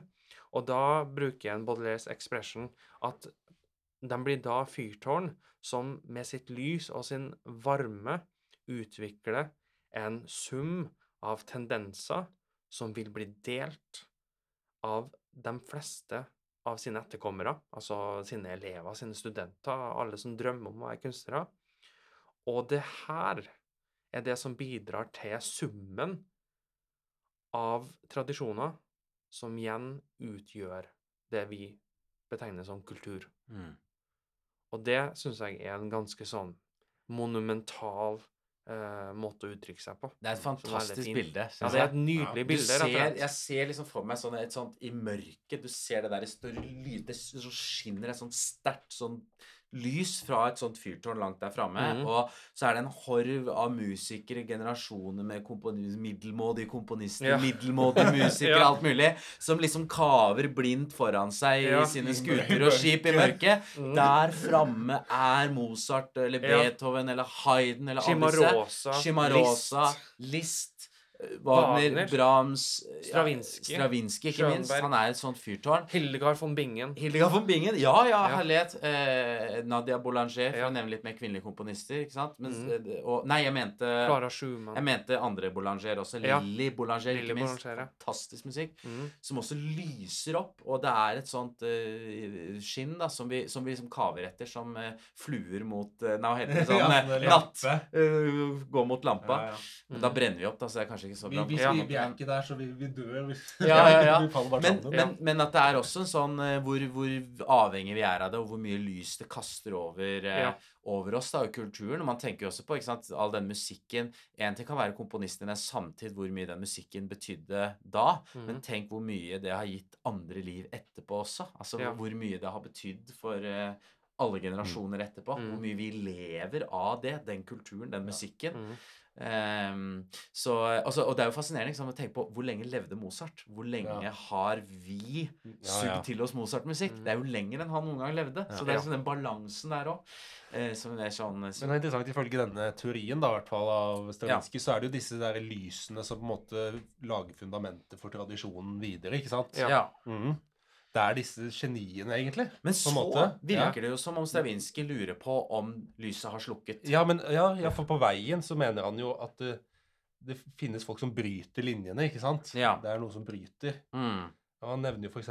Berlioz som et sånt eksempel. Ja. Fort der. Eh, han er original orkestrator, men han kan ikke skjule sin fattigdom på ideer, da, ifølge Stravinskij. Mm. Mm. Det kan man jo diskutere. Ja. Jeg er for så vidt enig med Ja. Stravinskij, for jeg har aldri blitt fanga av Berlioz sitt lys. Jeg syns, syns ikke det er sterkt nok. Nei, jeg, jeg er enig. Jeg kjenner også på det. det er, Ja. Selv om symfonifantastikk har noen fantastiske momenter og øyeblikk, så, Ja. så er det ja, Men den er ikke nok fantasifull for meg. Nei. Den blir for banal, rett og slett. Mm. Jeg hører heller på Vivaldi. Ja, det er, det er, det er kanskje som du sier, at for det, det veier ikke positivt at han bidro til tonediktet, sier Stravinskij da. Han Mm. begynte jo kanskje den tradisjonen og inspirerte Liszt. Ja, det er Mm. sant. Og det er jo på mange måter en slags sånn blindgate i musikkhistorien. Eller kanskje ikke. Det kommer an på hvordan man ser Ja. på det. da. Ja, kanskje ikke tiden var moden for det. Kanskje det Nei, er heller noe ja, som skal komme det kunne senere. vært en helt egen eh, Mm. episode, tror Ja. jeg. Mm. Det må vi ta for oss. For det er veldig spennende sånn tid i musikkhistorien akkurat midten av 1800-tallet der. Altså. Ja, det er, det er veldig, veldig spennende. For da dukker det jo nettopp opp så mange, mange flere eh, sånne folk som stikker seg ut. Ildsteder, Ja, ja. fordi de er veldig originale Mm, på, måte, mm. på sin måte, men Mm. Eh, så blir det mer uklart hvor veien er framover. Ja, ikke Ja, ja. Eh, Kulturen blir jo splittet i mye større grad enn det var tidligere. Sånn var det jo med politikken og alt. ikke sant? Mm. Man går jo vekk fra eh, et mer sånn kongelig, føydalt samfunn til at du får alle disse politiske ideene som sant, også splitter og gjør helt nye samfunnsstrukturer. Og, Mm, Ja. Nå skal, skal vi jo komme Men uansett, ja. ja. Du kan gå videre du, Jakob. Nei, Hvis du hadde noe. Ja, for det er jo dette som jeg syns er jo Kommer det jo en sånn herlig eh, Litt sånn hard eh, Ja, nå kommer det Altså, Stravinskij kommer jo da på slutten av dette stedet hvor han snakker om disse ildstedene, da. Ja. De store ildsteder vi taler om, tennes aldri uten å forårsake dyptgående forstyrrelser i musikkens verden. Så faller tingene til ro igjen. Innflytelsen blir mer og mer fjern, og det øyeblikk kommer da den ikke ansporer andre enn pedagogene og blir akademisk maner. Så da er det plutselig plutselig inn i institusjonen, Ja, og, og mm -hmm. det som var på en måte kaos, er nå er blitt Det mer orden. Bach-skolefugen. Ja, Bach og det- Sånne der ja. ting, ja. Forferdelige greiene. Ja. Og jeg mener forferdelig Nei, jeg mener forferdelig fordi at, eh, at eh, Ja, av hvordan det der kan så misforstås. For det er jo Altså, Bach-fugen er jo fantastisk, Ja. men det er mer det der all det sånn Men det er der, som et pedagogisk grunnlag så er det kanskje det vanskeligste utgangspunktet. Ja, det er jo det som Det er jo sånn Det er som jo eh, August, vår liksom, venn, sa med liksom Ja, skal du begynne å skrive Shakespeare-sonetter på et nybegynnerkurs i engelsk, eh, på Ja. en måte? At det er liksom Du går til det heftigste. Og vi har diskutert det før, Bendik, men altså én Mhm. ting er å lese den litteraturen, men det at du skal kaste deg ut i den og skrive i den Ja, jeg syns det er Ja. helt forkastelig. Ja, og hvis man setter på spissen nå uh, Man kan studere alle partiturer i hele verden. Og man kan fortsatt sitte igjen uten evnen til å skrive en eneste Ja. tone. Ja, det er akkurat det. Men videre på ildstedene. Ja, ja. Ehm, eh, fordi nå var jeg i ferd med brannfakler, men vi var på ildstedene, så det var nesten det samme, men noe helt annet. Et nytt ildsted tennes, og slik fortsetter det. Ikke uten støt og uhell. Vår egen tid gir oss nettopp et eksempel på en musikalsk kultur hvor sansen for kontinuitet og fellesskap blir mindre og mindre for hver dag. Det individuelle lune, det intellektuelle anarki, som mer og mer får herredømme i den verden vi lever i, isolerer kunstneren fra medmenneskene og dømmer ham til å tre frem for publikum som et monstrum. Et monstrum av originalitet, som selv har skapt seg sitt språk, sitt ordforråd, sine uttrykksmidler. Prøvet materiale og fastslåtte former får han vanligvis ikke lov å bruke. Det blir, til, eh, det blir til at han taler et språk som ikke har noen forbindelse med den verden som lytter til ham. Hans kunst blir virkelig enestående, i den forstand at den ikke lar seg meddele videre, lukket som den er til alle kanter. Vandreblokken er ikke lenger noen sjelden merkverdighet. Den blir selve det ideal som de nyomvendte skal kappes om å nå. Det er i samsvar med dette fullstendig brudd med tradisjonen at en rekke anarkistiske, uforenlige og selvmotsigende tendenser finner sin plass i historien. Den tid er forbi da det var merkbart at Bach og Vivaldi talte samme språk som deres disipler overtok, idet hver enkelt av dem ubevisst tilpasset det til sin personlighet. Den tid er forbi da Hayden, Mozart og Shimarosa tok etter hverandre i verker som, dere, som deres etterfølgere fant mønstergyldige, slik som for eksempel Rossini, når han på en slik rørende måte flere ganger fremhevet at Mozart hadde vært hans ungdoms fryd, hans manndoms fortvilelse og hans alderdoms trøst. Mm. Istedenfor har vi fått en ny tidsalder som søker å ensrette alt på det materielle området, mens den på det åndelige vil knuse all universalisme til fordel for en anarkistisk individualisme. Oi. Ja. Det er en Ja, det- salve, altså. Ja, fy søren. Og- Man vet ikke hva man skal si. Ja, hva skal man, Hva skal man si? Ja. Ja, hva skal man si? Det er slående. Det, er, eh, det jeg tenkte på, var slående.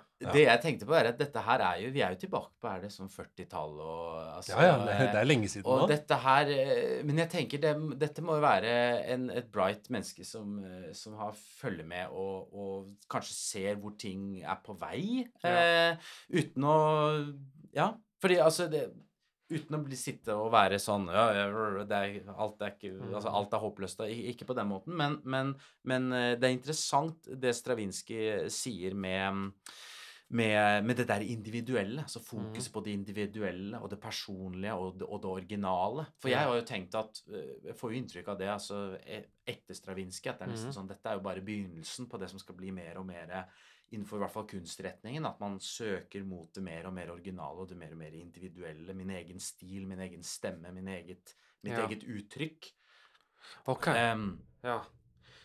men eh, men eh, hva, hva tenker dere rundt dette? Det er eh, Jo, jeg har lyst til å knytte Fordi nå går vi jo på en måte Vi er i en tematikk som omtaler genier, fyrtårn, det er romantisering på gang. Absolutt. Eh, men det er også menneskelighet. Mm. Det er kontraster, på en måte. Mm. Ja, genier finnes, på en måte. Mm. Uansett hvor mye man har lyst til å benekte. Altså, vi må anerkjenne kompleksiteten av det hele, det Mm. universale. Mm. Og kun ved å anerkjenne den kompleksiteten, så har man kanskje et slags forutsetning for å virkelig bevege seg rundt i den også. Jeg har lyst til å bruke en metafor Mm. som refererer til vår første komponistprofilgjest, eh, Lene Grønager, Mm. som driver med hagearbeid Mm. i sin komponeringsprosess. Og jeg har lyst til å på en måte se på hele musikkhistorien nå som et hagearbeid. Mm. Og i en hage så har man, man har ugress, man har blomster, man har strukturer, man har Her skal det bare være sånn, og hvis det blandes med det, så da går det ikke, da blir det noe annet. Og man har uh, Iberia-snegler, på en måte, og man har tigersnegler. Altså, man, det er masse der som skjer. Man har sprøytemidler. For Mm. mye av det, da går det ikke heller. Mm. Det er komplekst. Mm. Det er skikkelig sammensatt. Mm. Men det jeg har lyst til å på en måte tenke er at det bålet som vi snakker om, la oss si at Mm. det, det er hagen, den Mm. generelle hagen. Mm. Og man har et valg. Mm. Man kan gå inn og rasere hagen. Mm. Man kan gå inn og beundre hagen. Man kan prøve å bidra til hagen. Men det kanskje det aller viktigste her, det er å finne ut hvordan kan man finne sin rolle i den hagen Mm. uten å forsøke å ødelegge for andre. Og Mm. ikke være en parasitt i hagen, rett og Mm. slett. Men heller være noen som bidrar, og finne ut på hvilket grunnlag man kan gjøre det. La oss si at hvis man er utrolig glad i Beethoven, Mm. er det et bidrag Mm. bare drive og kopiere på en måte Beethoven? Og bare gjøre Beethoven? Er det et bidrag? Mm. Er det en styrke? Mm. Eller blir det en svakhet? Besudle på en måte Beethovens minne? Eller er det kanskje bedre å si at OK, Beethoven han er den solsikken her, den vakre, vakre solsikken, og her vokste opp flere solsikker ved siden av. Mm. Og så kjenner man at jeg er ikke der. Jeg har ikke lyst til å være en solsikke, men Mm. jeg elsker solsikken. Hvordan kan jeg bidra til den og, og Mm. styrke det økosystemet hvor solsikken får lov til å være der, men vi kan støtte opp rundt? Mm. Og det her blir jo vanskelig. Jeg er ikke botaniker, så jeg har ikke noe godt svar på hvilken plante som skal være med på den. Mm. Men man kan tenke således at hvis alle sammen skal stå og beundre den solsikken, så vil den bli så stor. Mm. Og den vil knekke. Mm. Fordi det som er rundt, som skal passe på Mm. uh, solsikken, trærne som skal skjerme for vinden, jorda som skal være fruktbar og gi mat og energi til andre skapninger, larver og, og mark som på en måte skal holde jorda fruktbar og god. Mm. uh, hvis det forsvinner, Mm. så dør solsikken. Mm. Hvis alle sammen skal være solsikre, så dør solsikken. Mm. Jørn. Den er nødt til å være som den skal være. Mm. Fordi når solsikken er som den skal være, så kommer fuglene. Og de spiser av frøen til solsikken. Og så sprer de de frøene rundt omkring i verden, og så plutselig så har man nye solsikker rundt omkring i andre hager. Mm. Det er ikke bare én hage, kan man si. Den hagen der Eller jo, det er én hage, men den er så stor. Det er en svær planet. Nå gikk jeg veldig langt. Ja, men, Men dere skjønner bildet, forhåpentligvis. Ja, ja. men det er fint som du sier, og det er, du tar Beethoven som eksempel. Det er kanskje det beste eksempelet man kunne tatt òg. For det, Mm. det ble jo nettopp en kris, krise liksom etter Beethoven, ikke sant? For Mm. det Hva i huleste skal man gjøre, ikke sant? Mm. Ja. Og, og, og Individualismen kom det er vanskelig på en måte Du kan ikke ignorere det heller. Nei. Det er det som er problemet. ikke sant? Du kan ikke ignorere Beethoven, og du kan ikke være Beethoven. Nei. Så hva må du gjøre da? Nei. Og det er jo det et, Men- Han nevner jo Brahms liksom som et Ja. eksempel på en som klarer å finne løsningen. Men du kan jo Ja. si at likevel at selv om du, du får masse mennesker som også utvikler sine egne stiler og Ja. idealer Mhm. og sånt etter Beethoven, så kan du jo si at det kanskje Stravinskij kritiserer i sin samtid, Ja. er en mye mer ekstrem variant Ja, ja, ja. av det å finne sin egen stemme, sin egen Ja. individuelle uttrykk. Man bygger sitt eget system. Du bygger, ja, du bygger Ja. systemet fra bunnen av. Og du bygger en helt ny hage. ikke Ja. sant? Det er ikke bare at dette er en hage som folk har trasket Skal bruke hagebildet. At dette er en hage Ja. folk har trasket i Ja. før, og Brahms har skinneblomster som strømmer ut av den samme jorden, eller eh, det Man er- lager en hage av plastikk man mer eller sånn, mindre. Nå eller lager jeg en hage av plastikk, fordi Ja. hva er egentlig en hage? Hva er jord? Hva er egentlig gress? Ja, jeg ser den. Og, og, og, og, og det Ja, bare for å sånn og det, men, men, men Så er det bare asfalt, egentlig, alle sammen. ja, men det kan være det. Men, men, men Nei, nei, men nå, men, nå øh, men så, Ja. så, så er det jo også spennende Kan du også si at det er spennende Ja, det har faktisk vært spennende å se en hage av plast. Så jeg liksom, jeg går liksom begge veier der. Jeg har lyst til å se den plasthagen òg, men Altså, i det 50 år ja, ja, så har du en hage av plast, og den er utafor. ja, ja, det er det. Men, men eh, men, men uansett så er det det der at han, han skriver her at det er- blir på en måte noe så ekstremt at du kan altså, Det uttrykker ikke noe lenger altså, Det er på en måte bare sånn, noe individuelt som står der og snakker til seg selv, som ikke, ikke klarer å kommunisere Ikke klarer å Mm. kommunisere med meg i det hele tatt. da Og det er jo kanskje noe som man kan connecte mange som kan jo irritere seg over Mm. hvis de, de ser, hører musikk som de ikke føler de forstår, eller de ser billedkunst som de ikke føler de forstår. Og det er en ting som jeg syns er litt sånn interessant, for jeg tenker vi må jo dra dette litt inn i samtiden og, og, og få dette litt sånn vi skal, vi skal si on the edge eller et eller annet. Ja. Men det er, det er jo litt spennende, for man tenker sånn Hvis Stravinskij hadde levd i dag, Ja. hvis han hadde sett musikklivet, han hadde sett billedkunstlivet, han hadde sett alt som eksisterer hvor, hva, hva ville han, hvor ville han vært? Ville han kanskje ville han vært beinhard og, og vært liksom virket som en sånn veldig konservativ fyr? Og så, så, som når han skriver det han gjør her, da, ville han for eksempel, Vi har jo et fenomen som har dukket opp i Norge i det siste. Det er jo denne sløseriombudsmannen som har jo poppet opp i, Ja, ja. i det ene og det andre. Og hadde Stravinskij, om han hadde hatt tilgang til type Facebook og sånne kommentarfelt, hadde han vært den der forferdelige fyren som hadde sittet og skrevet sånn Hvorfor skal vi, Er dette musikk å slynge en person i, som spiller trekkspill eh, i et parkeringshus på én tone eller noe sånt, noe i ring? Er, er dette Eller ville han eh, applaudert mer og sagt Nei, men Ja. døm treet på, på riktig ja. Ja. Jeg har en betraktning her som Ja. vi snakka også litt om med Einar Døenge Bøhn-episoden, hvor vi diskuterte litt på slutten. Fordi når man tar forutsetninger for problemstillinga di, på en måte, enten er en her, eller så er en der ja, enten der eller der. Jeg tror at det finnes en del individer, kanskje flere enn vi Mm. tror, som Mm. har en evne til å ikke eh, vike for dualismen. Eller dikotomien. At de er ikke enten her eller der. Mm. De er på et såpass høyt kunstnerisk plan Mm, at de trenger ikke å hvile seg til verken den ene sida eller andre sida. mm, Det behovet for å plassere folk til høyre eller venstre, mm. det tror jeg er kanskje mer eh, normalen. Mm. Altså den enkleste måten å løse en konflikt på. At du er på den sida, du er på den sida. Men de fyrtårnene som vi ser, på en måte, for å nevne Bach og Mm. Beethoven, de var verken her eller der.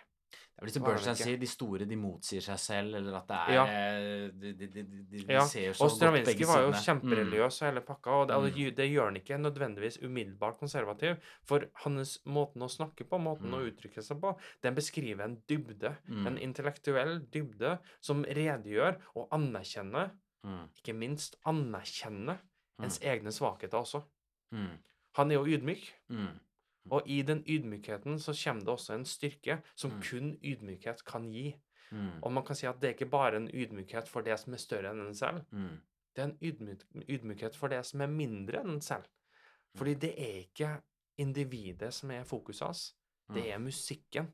Mm. Det er ikke på en måte rollen man prøver å påta seg, eller frakken man bærer, eller fanen man prøver å dælje inn i trynet til folk. Det er ikke det som er viktig. Ja. Det er på en måte, det er musikken. Mm. er det. Og dedikasjonen man har til musikkens fenomen, musikkens prosess. Uh, røtteren, treet, stammen, blomsteren, hele pakka. Er det estetikken og ikke etikken som du har snakket om, Bendik? Ja, det er det, på en måte. Mm. Det er sånn Ja, eh, estetikk og etikk. Mm. Jeg driter i det. Etikken, Estetikk, altså. Ja. punktum. Ja. Etikk, punktum. Ja. Selvfølgelig, de kan interagere med hverandre. Ja, ja. Men før man driver og skaper det kaoset som på en måte inviterer dem sammen, Mm. så vær så snill, ta etikk seriøst som etikk. Ta Mm. estetikk seriøst som estetikk. Mm. Og så på en måte, i verden vil alltid by på det imellom. Det er litt sånn, uh, Livet vil alltid slå ned på deg hvis du prøver å vokse deg for høy. på en måte. Du, du har ikke noe valg, sånn fungerer det. Men allikevel, ved å isolere dem fra hverandre, så vil man finne skatter og en ydmykhet, og ikke minst kanskje en dybde uh, i både det filosofiske uh, og seg selv, som vil kanskje gi den rollen jeg føler Stravinskij tar litt i Mm. de her lectures um, som han holdt på Harvard.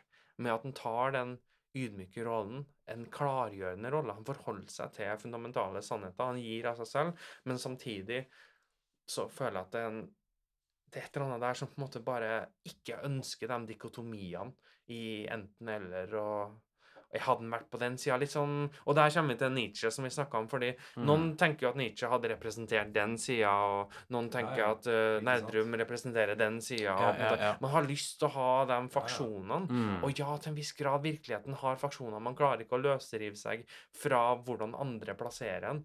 Men allikevel, jeg, jeg tror på en måte det blir en sånn falsk uh, Ja, virkelighet òg. Eh, Ikke sant? Nei, ikke Det- det, altså, jeg, nettopp sånn som Nietzsche er det ikke det som gjør han litt fascinerende? At du kan nesten plassere han som en forsvarer for begge, Ja, begge sider. ja, For han er så tvetydig, og så skifter og så går han tilbake. ja. Og så er det jo Plutselig fordi hater han Wagner, så elsker han Parsifal Ja, allikevel. ja, og tenk- så tenker Apropos det du sier med Ja. svart-hvitt uh, her, hvor Ja. Stravinskij kritiserer jo litt musikkritikere angående modernismebegrepet, f.eks. Ja. Når han sier vår tids musikkritikere har fått for vane å måle alle nye verker med modernismens målestokk. Det vil si med ingenting. Og så skynder de seg å karakterisere uh, som akademisk. Det vil etter deres mening si det motsatte. Alt det som ikke passer med de naraktigheter de betrakter som høydepunktet av modernisme. Alt det de finner uharmonisk eller uklart, putter disse kritikerne automatisk ned i en skuff merket modernisme. Ja. Eh, altså skriver han senere eh, Jeg er ikke mer akademisk enn moderne, ikke mer moderne enn konservativ. Pulcinella skulle være tilstrekkelig til å vise det. Mm. Uh, så Pulcinella, som er den der Ja, ja. ba, Ja. han låner Musikk, han refererer til musikkens egen evne til å referere. Ja. Han trenger ikke å forsvare det med ord. på en måte. Det er sånn Hm, ja, hvordan fungerer det her? Prøv å beskrive det. Jeg, jeg trenger ikke å beskrive det. Hør på stykket her. Mm. Det, det beskriver det du Ja. spør etter. Så Mm. trenger vi ikke å diskutere det så mye på et intellektuelt plan, for der er vi ikke helt. Nei, her kommer han også litt tilbake til den der eh, russiske tradisjonen han kommer fra, ikke sant? Ja. Mm. Og der har, sier han jo at akademismen har sin funksjon også, på en måte. Mm. Ikke sant? Han sier jo selv at um, um, uh, Jo, at uh, en, den akademiske maneren da, er tross alt nødvendig for elever. Eller når man Ja. er i startfasen og på en måte Mm. må imitere. Mm. Uh, Problemet oppstår vel heller eh, at man må ikke dra det inn etter studiene. eh, For da kan du ende opp med å skape blodløse verker. Han kommer tilbake til det russiske kapitlet, Mm, for da har han noen eksempler. Men eh, du ser jo vi, vi, har, den, vi vet jo selv at den russiske tradisjonen har visse koblinger til den franske skolen, ikke sant? Mm. Russisk-fransk eh, At Vi har sett Arenski, som var lærer til eh, mange. Mange hadde jo sånne øvelser hvor de måtte imitere. og Mm. Rakhmaninov sin første pianokonsert. Mm. Da fikk han i oppgave å ta en tidligere pianokonsert, og da valgte jo Rakhmaninov Grieg. Ja. Og så skulle han ta formen til Griegs pianokonsert Ja. og lage eget innhold. Mm. ja, supert. Ja.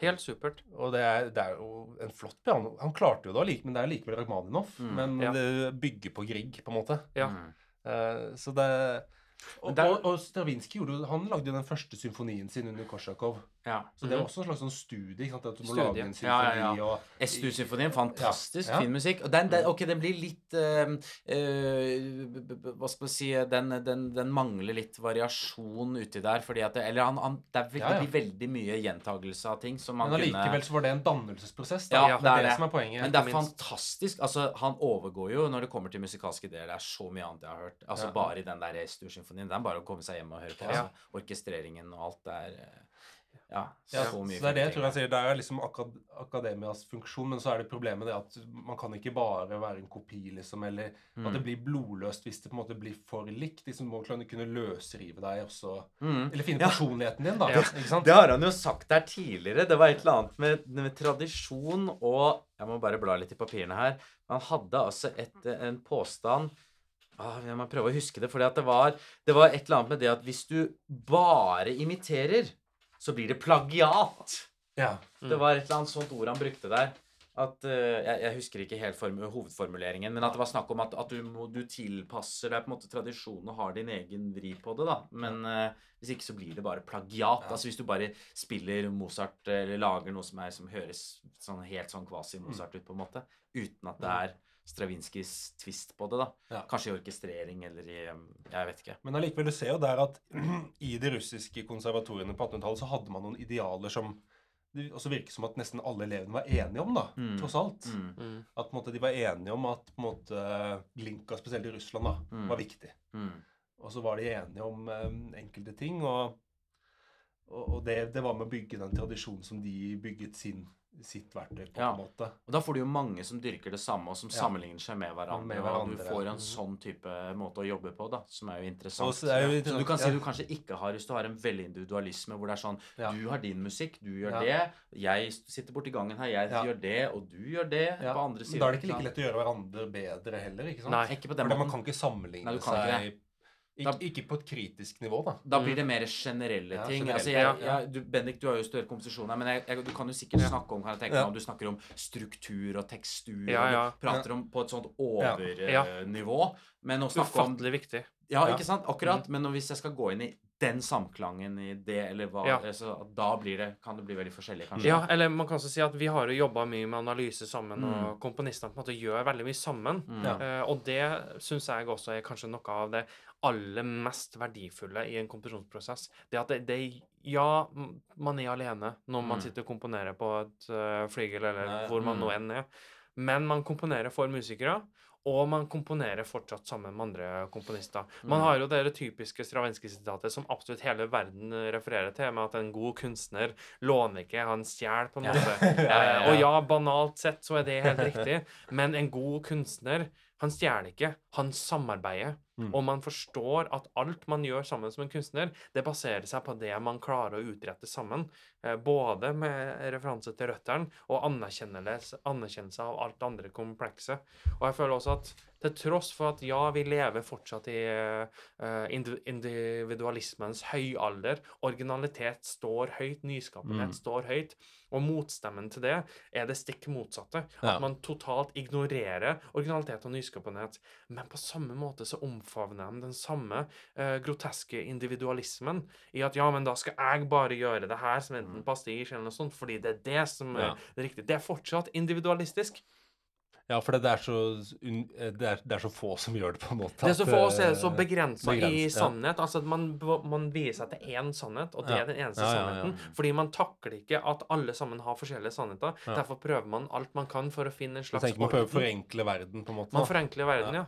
Ja. Og, så er det dem som gjør det motsatte. De som bare skal ha alt så ufattelig vanskelig. Ja, ja, Det er kanskje litt i den kategorien tidvis at Ja. alt skal være så ufattelig komplekst. Ja. Og da mister man kanskje også noen ganger gleden, eller bare Men Hvis man det skjønnheten. samholdet igjen, da. Ja, man det er. mister det også. Ja. Og så handler det jo på en måte da om å finne den balansen. Ja. Og jeg føler at i løpet av de siste 30 årene så har jeg, vi har hørt på en måte ulike generasjoner snakke. Vi har hørt Raymond Enoksen som beskriver ting, Rune Ja. Rebne som beskriver ting. eh, og da har vi på en måte noen som er i 50-årene, noen som er i 40-årene. Alle er jo selvfølgelig ungdommelige, det skal man ikke eh, Mm. tvile av. Mm. Men man har ulike erfaringer som sier at minst det var vanskelig.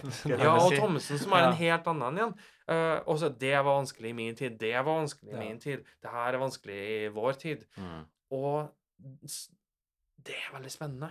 Men er det ikke ja, nettopp det at um, verden blir jo enda mer fragmentert i dag enn det er på Stravinskijs tid, liksom med, med liksom hva man lytter til, og hva Ja. man At det blir enda Mm. egentlig mer vanskelig å finne en enhet og en felles kultur, da. Og det er ironisk med tanke på Ja. hvor mange kabler som er knytta Ja, sammen i den globale ja, verden. Det er paradoks. ikke sant? Egentlig Ja. kunne alle vært samlet. Ja, Ja. Men aldri har vi vært så fjernere fra hverandre. Ja, ja, ja. For å sette på spissen. Ja. Ja, men jeg leste noen sånn statistikk om det. Hva var det Hvor var det jeg hørte det, da? Men det var at USA Jeg tror det var for sånn 20 år siden så ble det spurt om liksom ja, hvor mange venn, eh, venner har du gått til hvis det er en katastrofe eller et eller annet sånt, da. Ja. Og det mest vanlige svaret da var da fem, eller noe sånt. Ja. Så har de spurt det spørsmålet igjen i dag. Vet du hva det mest vanlige svaret Altså det oftest Ja. svarte svaret er i dag? Ingen. Null, ja. Og det, det er ikke Ja. overraskende engang. Og det er så trist. Ja. Og, ikke sant? Så det er ikke, det er ikke Gjennomsnittet er jo så klart høyere, men det er, Ja, det, er det prøv- mest svarte svaret Ja, er null. Ja. Tenker du det at man har, ja, man har mange fjerne venner, men ingen nære? Ja, er på en måte. Ja, Og, kanskje? Ja. og det at kanskje alt blir litt sånn overfladisk. Mm. Man, Ja. man dykker aldri ned Eller man har liksom ikke en sånn felles kultur å dykke ned i. Mm. uh, Mm. Man surfer rundt på sine egne, i sine egne bobler og stiler Mm. og Ja. her og der. Mm. For det, ja, det er jo ofte, Du har jo sikkert merka når du snakker med folk som Mm. ikke er musikere, og så er det sånn, ja, hva, hva er det du, hva er det du hører på og ser på eller leser? Ja. Så er det bare sånn, ja, jeg har ikke lest noe av det, eller hørt på noe av det. Ja. Ja. Ikke sant? Det, sånt, det skjedde ikke Ja. Eller det, jeg tror ikke det, det var like mye sånn Nei. før, da. Ikke sant? Nei. Det er fordi Ja. Ja, Hvis du kan si det på den måten. ja og så er det også så med den, foreng den forenklinga med at å nei, det er så mye, jeg holder meg bare til det her, Ja. eh, så har man allerede tapt, på sett og vis. Ja, Men samtidig så har man jo igjen enkelte kanaler hvor veldig mange er kobla på, da, altså som f.eks. Netflix Ja. eller et eller annet. Så alle, Det er sant. veldig mange har sett akkurat Ja, ja, ja. Games of Thrones. Ja, HBO for så vidt Ja, på den. Det er sånn det har alle sett, så det fins jo likevel, Ja. men det eh, Og det er, ja, ja, ja, ja, ja. Og Ja. det er jo Så absolutt du har de der Det er strømninger i tiden. Altså. Ja, ja, ja. Men eh, jeg vet ikke, ja. Og så er det jo kunstformer i tiden. altså Ja, ja. Serieformen er jo kanskje operaen ja. før i tida med lange drama og sånt. ja, men nå har man serien som har Nå har drama man serien, tid. Som er det visuelle på en måte på et veldig veldig høyt nivå. Og så har man musikken, filmmusikken også, som ofte er også på et veldig kreativt, Mm. innovativt nivå, som Raman En- Enoksen beskriver i veldig stor grad. Så Mm. vi har på en måte ufattelig fine strømninger i dag også. Mm. Men det er jo nok en gang den massive eh, sammensetninga av det som gjør at ting føles så ufattelig stort og u uoverkommelig, på en måte. Mm. Mm. Og det Ja. er jo det også det han snakker litt om, uh, Stravinskij i sin tid. Ja, Med den sykeliggjøringa av samfunnet. At Mm. ja, ja, ja, før mangla man informasjon, nå har vi informasjonen, men man anerkjenner den ikke. Ja. Ja. Fordi man har ikke evne til å anerkjenne den. Det er så mye informasjon. Ja. Mm, Og nå er det jo enda verre. Nietzsche snakka om det samme greia, han også. Mm. Gjorde han jo. Ja, Nietzsche kritiserer jo veldig det. altså jeg tenker jo det, det er jo, Han har jo den der boken om eh, utdanningsinstitusjoner, og, eh, og han er jo kan jo Ja. jeg, te, jeg tenker jo er jo sånn For der kan han, han er jo beinhard Ja. når det kommer til det derre Studenten skal kues i stilen og i Ja. det gamle tradisjonen, og mm. ikke drive og at du skal begynne å komme med dine egne tanker om hvordan du skal Altså når du skal skrive en tekst på skolen, eh, hva er tyskstilen han tok Ja. utgangspunkt i, skal du komme med dine egne refleksjoner, dine individuelle liksom Skal du gulpe opp, og du vet jo ingenting, ikke sant? At der er du ganske altså på bølgelengde med Stravinskij, Ja, som man mener det. liksom at ja, det, Ja. kun, utdannelsen skal være en dannelsesprosess på en måte, hvor du lærer tradisjonen, og så. Så må du frigjøre deg på en måte fra de, eh, Ja. de ideene når du da når krasjer du det kanskje litt med den Ja, men da krasjer kanskje litt med den Ja. filosofien man tenker eh, Kanskje barnet som et åpent sinn Ja. som har Ja mye fantasier Ja, ja, ja. og ideer som er annerledes, så at man kommer med den kulturen og liksom Ja. kuer Mm. og ødelegger noe Ja, som var annerledes og spennende, ikke sant? Mm. Og det er jo det er jo mange eksempler mm. på det. så klart At mange barn har mista lærelysten ganske tidlig i Ja. skolen. Å ja. Ja, ja. Eh, Så, så klart det er, Oftere og oftere, mer og mer. Ja. Mm, mm. Så, så klart, det er, det er ikke noe enkelt svar her igjen som Nei. ellers. Mm. Men eh, det er å finne balanse, nettopp, da, og ikke Ja. havne i disse her eh, motpolene. Ja, Mm. man så det jo med den lærerstreiken som var nylig også, Ja. hvor mange betraktninger som kom fram i ulike kronikker og sånt, spesielt fra lærere, Ja. hvor de beskriver en eh, samtid eh, som er dypt problematisk. Selvfølgelig, det er jo deres erfaring, og man skal ikke på en måte bedømme hele alt, men hvis man tar folk seriøst og har tillit, Mm. la oss ta utenpå at her er det ikke noe løgn, og de farer ikke med en, en eh, uhyggelig agenda. Det er kun deres observasjoner ut ifra en, en arbeidsvirksomhet. Så, så beskriver jo kanskje individualismen Mm. på sitt potensielt aller verste. Med at til og med den som skal lære bort, altså forholde seg til faget, røttene, tradisjonen Mm. Vi kan ikke lære bort det her lenger, vi er nødt til å oppdra. Mm. Oppdra i det grunnleggende, rett og slett fordi folk skal bare få være seg selv hele tida. Og hva er det å være seg selv Ja, ja, hvis man ikke ikke, går i motvind? Hvis Nei. man ikke Ja, møter motstand? Og ja, man møter motstand i livet uansett, men skal man møte intellektuell motstand? Skal man møte fysisk motstand? Skal man møte bare kjip motstand? Mm. Eh, det Jeg river meg i håret. Vi Det er vanskelig. Ja, vi har en helt egen Mm. podkastepisode her. Ja, kanskje, ja, jeg vil kanskje si Kanskje, kanskje, kanskje eh, bare kanskje en flåste ting, men kanskje Stravinskij er mer opptatt av å søke utover, mens eh, det individuelle søker innover. Jeg vet ikke. At Ja. eh, kanskje han eh, Det kan jo være en måte å går ut og ser på Tar til seg ting, og det skaper Ja. hans personlighet av tradisjoner og sånn.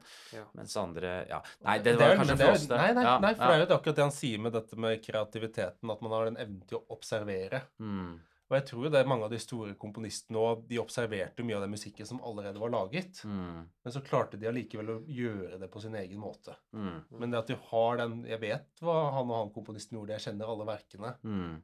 Og jeg kan ikke gjøre det samme, Mm. men jeg kan se de verkene gjennom mine øyne. Mm. Og det jeg ser kanskje noe annet enn det en annen Eller hører, jeg Mm. hører det på en annen måte enn en annen ville hørt det. Mm. Og derfor kan jeg bruke det på en eller annen måte i mitt eget Mm. Jeg tror det er et eller annet med Ja. den der, ja, observasjonen også Ja. av For én ting er at du, du, du ser en tradisjon, du ser musikk og bare Ja, dette er viktig. Det er nå én ting. Men det andre er den derre Jeg bare tenker når vi igjen intervjuet Thommessen her tidligere, at du, du, du, du, du tar så veldig innover deg. Du, du, du, du blir liksom sugd inn i musikken. Du lar deg suge inn i det repertoaret og Mm. Altså jeg bare tenker måter å tilnærme Ja. seg på, det på, da. Ja. At du eh, du åpner deg opp for dette her på et sånt annet plan enn at du bare noterer det ned som noe som var viktig å lære deg. Men du, du ser storheten i musikken ved at du ja, eh, Ja. lar deg suge inn i den. ja Mm. og så Vi vil jo gå til videre til neste kapittel. Det vil vi. Og her er vi i en liten eh, overgang som er litt fin å linke sammen.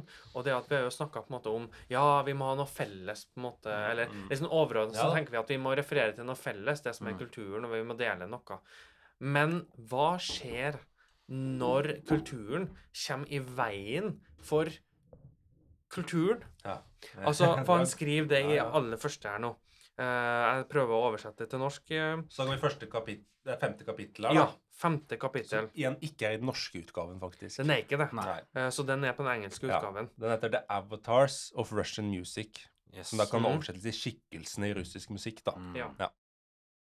Why do we always hear Russian music spoken of in terms of its Russianness rather than simply in terms of music? Hmm. Because it is always the picturesque, the strange rhythms, the timbres of the orchestra, the orientalism, in short, the local color that is seized upon, because people are interested in everything that goes to make up the Russian, or supposedly Russian, setting troika, vodka, ispa, balalaika, pope, boyar, samovar, Nietzschevo, and even Bolsjevism. Ja. Og her Ja, ja, ja. Spennende. Det er spennende. Ja. Er det? Så det er, dette blir en sånn russisk case study, og her skjer det jo mye politisk også Ja. i denne fortellingen, ikke sant? Som Mhm. er med. Jeg tenkte jeg har gjort et lite jeg har på en måte gjort et lite sammendrag av hele kapittelet. Det er det egentlig det lengste kapittelet. Så det er Ja. Så han har på en måte dette, dette treffer jo på en måte litt dypt, da, tror jeg, hos han selv, som på en måte må flykte, flykte fra Russland Mm. senere også. Så han har veldig sterke meninger, da. Men det er nettopp dette med hvorfor kaller vi det russisk musikk. Og det er en veldig spennende start, for han mener at den russiske musikken den vokser egentlig ut av italiensk musikk. Mm. For han sier jo Glinka. Han var en komponist med italiensk bakgrunn. Mm. Så derfor ble den første og Han danner jo på en måte den russiske Han blir den nasjonalfaderen av russisk musikk. Og hans operaer er egentlig italienske operaer. Det er så spennende å høre hvor historisk orientert Stravinskij er. Altså, de, Mm. disse tingene. Ja, Ja, Mm. mener han da, ikke sant. Og da får vi litt Det blir jo forskjellige strømninger, ikke sant. Da får du en mektig håndfull, som da er jo amatørmusikere, ikke sant. De fleste av de Borodin er jo kjemiker. Ja, ja noe lege Jeg var ikke lege, da? Ja, kanskje han var kjemiker? Ja, Ja. kanskje han var det. Ja, Og, ja. og Rimskij Korsakov var sa vel jo- han var søndagskomponist, var det ikke det? Ja. Borodin skrev bare på søndager. Og eh, Korsakov ja. var admiral i, liksom, ja, i, i hæren, ikke sant? Mm. Og de hadde ikke så veldig mye tid til å jobbe med musikk, egentlig. Nei. Eh, Men de prøver å systematisere, systematisere og lage et slags russisk nasjonal identitet, ikke sant. Mm. Og Korsakov blir jo da etter hvert profesjonell og danner en ny skole med Glasunov og Liadov og disse her, som blir den akademisk orienterte Mm. skolen etter hvert, da. Um, og de fokuserer seg da rundt uh, igjen da. Fordi det er det Korsakov finner ut, at han må lære seg eh, håndverket, og da går han til Tyskland. Ja, Korsakov får jeg inntrykk av han syns det er litt flaut. Og Ja. at han, han skriver jo om det det er vel i My Musical Journal. At han, altså, han at, altså, det her, Jeg kan jo ikke dette, dette Jeg kan jo ikke dette ordentlig. Altså, Ja. jeg, jeg, jeg er jo ikke altså, altså, han ser sin egen svakhet, da. Og kommer inn som lærer og skal undervise i masse ting og kontrapunkter. Men jeg, jeg, jeg, jeg har jo ikke Jeg kan jo ikke dette. Så han må på en måte begynne å lese seg Ja. opp på, Ja. på eh, da tyske Om det er Bellman kontrapunkt, og det er liksom Ja, flere av disse riktig. bøkene her, da. Så bruker han vel blant annet Det er vel Tsjajkovskij sine harmonilæresystemet, tror jeg, for sine studenter. Og, Ja, for han lar har jo også skrevet bok om Ja. i harmonilære. I harmoni, ja, eh, ja, Og det er jo ja. Mm. tysk, tyskorientert harmonilære. Mm. Veldig, med sånn Mm. rommer, rommertall og Ja. ja, Mm. hele pakka. Romertall. Det er jo vanskelig å også vite om eh, hvor, hvor nær Tsjajkovskij altså den praksisen da, i eh, selv når han skriver. Altså at han har den boken han har skrevet om harmonilære, men Ja. hvor, hvordan han Hvordan han øvde, øvde brukte- seg opp Ja. Når han hadde Ja. Rubinstein som lærer. Det er det som er veldig påfallende her. Du ser jo Jeg har jo studert mye av dette med harmonilærerens historie. da. Det virker Mm. nesten påfallende at alle disse her må finne et eller annet system for å undervise harmonilære til en bred masse. da. Ja. Ja.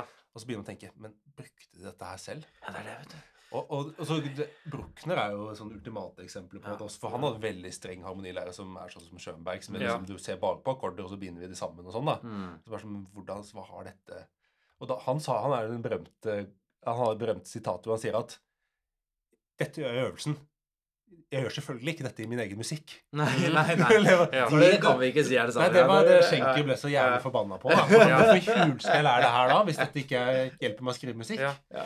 Og det er litt, du, du merker at det er litt den harmonilæren til Korsakov og Stravinskij er litt i samme tradisjon. Tsjajkovskij Ja. og Korsakov. Begge, Ja. for de er ganske like. Ja, de er like Nei, Mhm. beklager. De er ganske like, og det er en slags Mm. akademisk harmonilære. Ja. Mm. Ikke sant? Mm. Der skiller Messiaen seg ut. Ja. For han, eh, hans harmoni, han skriver ikke en sånn harmonilærebok, men han skriver om sin komposisjonsteknikk. Ja. Og masse, masse om harmoni. Fordi han lager jo sin helt egen eh, harmoni. Ja. Uh, Ut ifra det sy symmetriske modi og sånt. Mm. Men han redegjør Det veldig person, for personlig sin metode, ja. ja, komposisjonspraksis. Ja. Og Schönberg òg, for så vidt, Ja. eh, i tolvtoneteknikken. Ja. Men det er jo ikke harmonilære. Men det er det Det jeg tror personlig. Der kommer jo Messiao er mer individuell, da, hvor han kanskje har så hvis, Eller jeg har ikke Mhm. lest den boka, men når du Mhm. sier at, at det er mer personlig stil At, uh, at Tsjajkovskij har- kjører, prøver ikke å undervise Tsjajkovskij-stil. Det er Nei. mer generelle er idealer. Ja, så det er mer komposisjonsteknikk, og Mm. harmoni, harmonilære er ikke komposisjonsteknikk. Nei. Mm. Er det? Nei, det er akkurat det. Og det, det, det er ganske viktig. Kanskje det mange tror, da, at disse Ja. bøkene er komposisjonsteknikk, men det er det ikke. Det er Nei. en slags eh, meditasjon over akkorder, Ja. eller hva man Mm. kan si. Mm. Det er det de bøkene er. Mm. Eh, men eh, jeg tror jo ikke sant, jeg tipper jo at Korsakov, både Korsak og Tsjajkovskij jobba fryktelig intuitivt også med Ja. harmoni Ja. og sånne ting. At Ja. det, det skjedde nesten av seg selv, altså. Ja. Mm. Og så hadde de så klart, de hadde jo bare gjennom all den musikken de kjente til og hadde spilt, Ja. så hadde de Mm. jo internalisert Mye. mye formler. Mm. Ting, Ikke sant? Mm. Og vi kommer jo tilbake til det, da. Nå var vi sporet litt av her. Ja. Mm. Ja. ja. Igjen, ja, vi er kommet inn i den akademiske verden etter, Kors, ja, etter Korsakov har den skolen, da. Og Mm. Glasno blir ofte kalt den russiske Brahms. Ja. Så der kan du trekke liksom parallellen, av hvor, Ja, ja, ja. hvor vi befinner oss.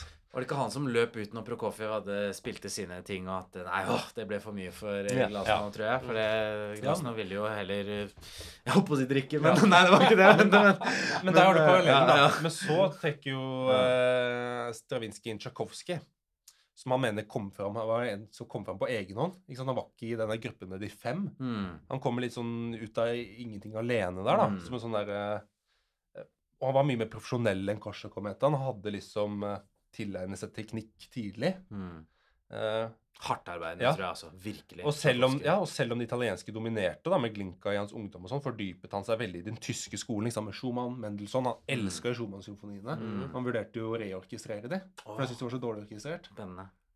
Og hele den pakka der, da. Så har han jo kontakten ut til Grieg og Ja, ja. den verden. Ja. da. Ja, det kom jo litt senere i livet hans. Men Ja. han, samtidig har han, han sympatiserer med den franske skolen. ikke sant? Han, mm. var jo favorittoperaen hans, Mm. eller den Carmen. Mm. Så uh, Han har liksom veldig mange strømninger da, likevel. Mm. Det er kanskje det at han igjen ser utover i Europa, ja. ser liksom andre Han er åpen for de Og impulsene. det er det Tchaikovsky, nei, jeg mener Stravinskij sier at han var Tchaikovsky var ingen populist. Det var den mektige håndfull. Mm. For de skulle liksom finne den russiske identiteten, bygge opp et slags russisk Men Tsjajkovskij var bare interessert i å lage god musikk, Ja. først og fremst. Ja. Det var hans agenda. Ja. Han ville ikke blande seg inn i den, eh, Ja. den der politiske kampen Nei. der, på en eller annen måte. Han skilla mellom estetikk og etikk, rett og slett. Så vi tror, ja Til en viss grad. til en viss grad. Det, var veldig mye, det er jo veldig mye personlighet i Ja. ja. Tsjajkovskij sin Ja, men det er det han sier, at på tross av interessene utenfor han selv, da, så Mm. var han i bunnen russisk. Ja. Ja, Eller det, ja, det var han. Det var ikke noe han måtte på en måte frem... Han visste han var det, Ja. så han måtte ikke på en måte artikulere treng- ja. det på et Han trengte ikke å bevise det. Han, Hør på musikken min. Ja, det sier han det. spesielt i temaene til eh, Tsjajkovskij. Det sier han temaene, det er russisk. ja. Eh, håndverket tysk. ja. På en måte, eller noe sånt. da. Det er spennende. Og man, vi vet melodien er veldig viktig for Stravinskij. Jeg tror det er derfor han holder Tsjajkovskij så høyt også, da. Mm. ikke sant? Denne melodikerens mester. Jeg tror han hadde Mm. bilde av Tsjajkovskij på skrivebordet. Ja. Og han, men likevel så er konklusjonen alle disse fremgangsmåtene som nå er nevnt, er legitime og ekte. Mm. Både den mektige håndfulle både Tsjajkovskij, Korsakov-skolen. Mm. Det er legitime måter. Dog blir akademikerne fort epigoner, ikke sant? Mm. Det samme skjedde jo også egentlig med Tsjajkovskijs elever. De ble Mm. fått Tsjajkovskij-epigoner, ikke sant? Ja. Så det, det er jo et problem uansett, egentlig, da. At det fort, hvis du får en stor skikkelse, ja, du får alltid så, så vil, det- vil det bli vil jo Det er helt naturlig, da, Mm. egentlig. Mm. Alle kan jo ikke bli store mestere, så noen Nei. må jo bli imitatorer også. Ja, og Ja. undervisere. Ja, undervisere og lærere og utøvere. Ut- Og Ja. altså, alle sammen har uansett en uh, rolle å fylle. Og Problemet oppstår når alle skal være et geni. ja, men det er mange av disse komponistene som liksom ikke er like store i dag, som kanskje nettopp ble litt ikke personlig nok, da. De var jo Mm. veldig viktige lærere i sin samtid. Mm. Ja. Hvis man tenker på Ja, vi var innom Lyadov og Ja, de her som ja. på en måte kanskje Men de klarer å dra Men det er jo viktig at de sånn sett plukker opp For jeg ville jo tenkt at det var rart hvis det var ingen som var tilhengere av det Mhm. store og kjente. For det er jo sånn, ja vel. Mm. Er det ikke viktig at noen Ja. plukker opp disse prinsippene og, og tar det med videre til neste er generasjon? Så Mm. kommer det kanskje et nytt menneske av de Et nytt fyrtårn. de, Mange av de komponistene selv var bevisst at de var ikke Tsjajkovskij, kom ikke til å bli Tsjajkovskij. Mm. Men allikevel så måtte de komponere, for det var måten å utvikle seg på. Mm. Tenker jeg, da. Mm. Så jeg, jeg tror det, man glemmer litt i dag Jeg tror man tenker fort i dag at man skal være stor. Ja. Men det er ikke alle komponister som skal være store. Men Nei. det å komponere er jo en dannelsesprosess for Ja. dem Ja. selv. Men da, si også. det, da. liksom Ja. Skal vi bli enige om det? Da? Du kommer ikke til å bli en stor komponist. Du er Ja. litt sånn middelmådig person, det det må du innse sjøl. Ja. Ikke sant? Ja. Man må jo det. Ja, ja. Men jeg tror liksom eh, Jeg tror du, Hvis du er i kontakt med en person som Tsjajkovskij, da, Ja. så tror jeg du merker fort om du er på hans nivå eller ikke. Ja.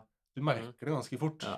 Uh, ikke sant? Og, da, og da vet du liksom at Jeg er jo lang, altså jeg kommer aldri til å være som han. ikke sant? Ja. Hvis du er, Ja. det, det er liksom noe med å være i nærheten av en stor skikkelse. Mens andre, hvis du er, kanskje er på det nivået, vil jo på en måte kanskje komme i clinch, da. Og så vil man bli uenig med, Ja. med, med nettopp en Og så ligger det et sånn grunnspørsmål her også, Ja. som handler Ja, man har jo lyst Man vil jo gjerne si til et barn Du kan bli hva du vil Ja. når du er stor. Å ja, ja, ja, selvfølgelig. Det, det er nydelig å tenke sånn. Mm.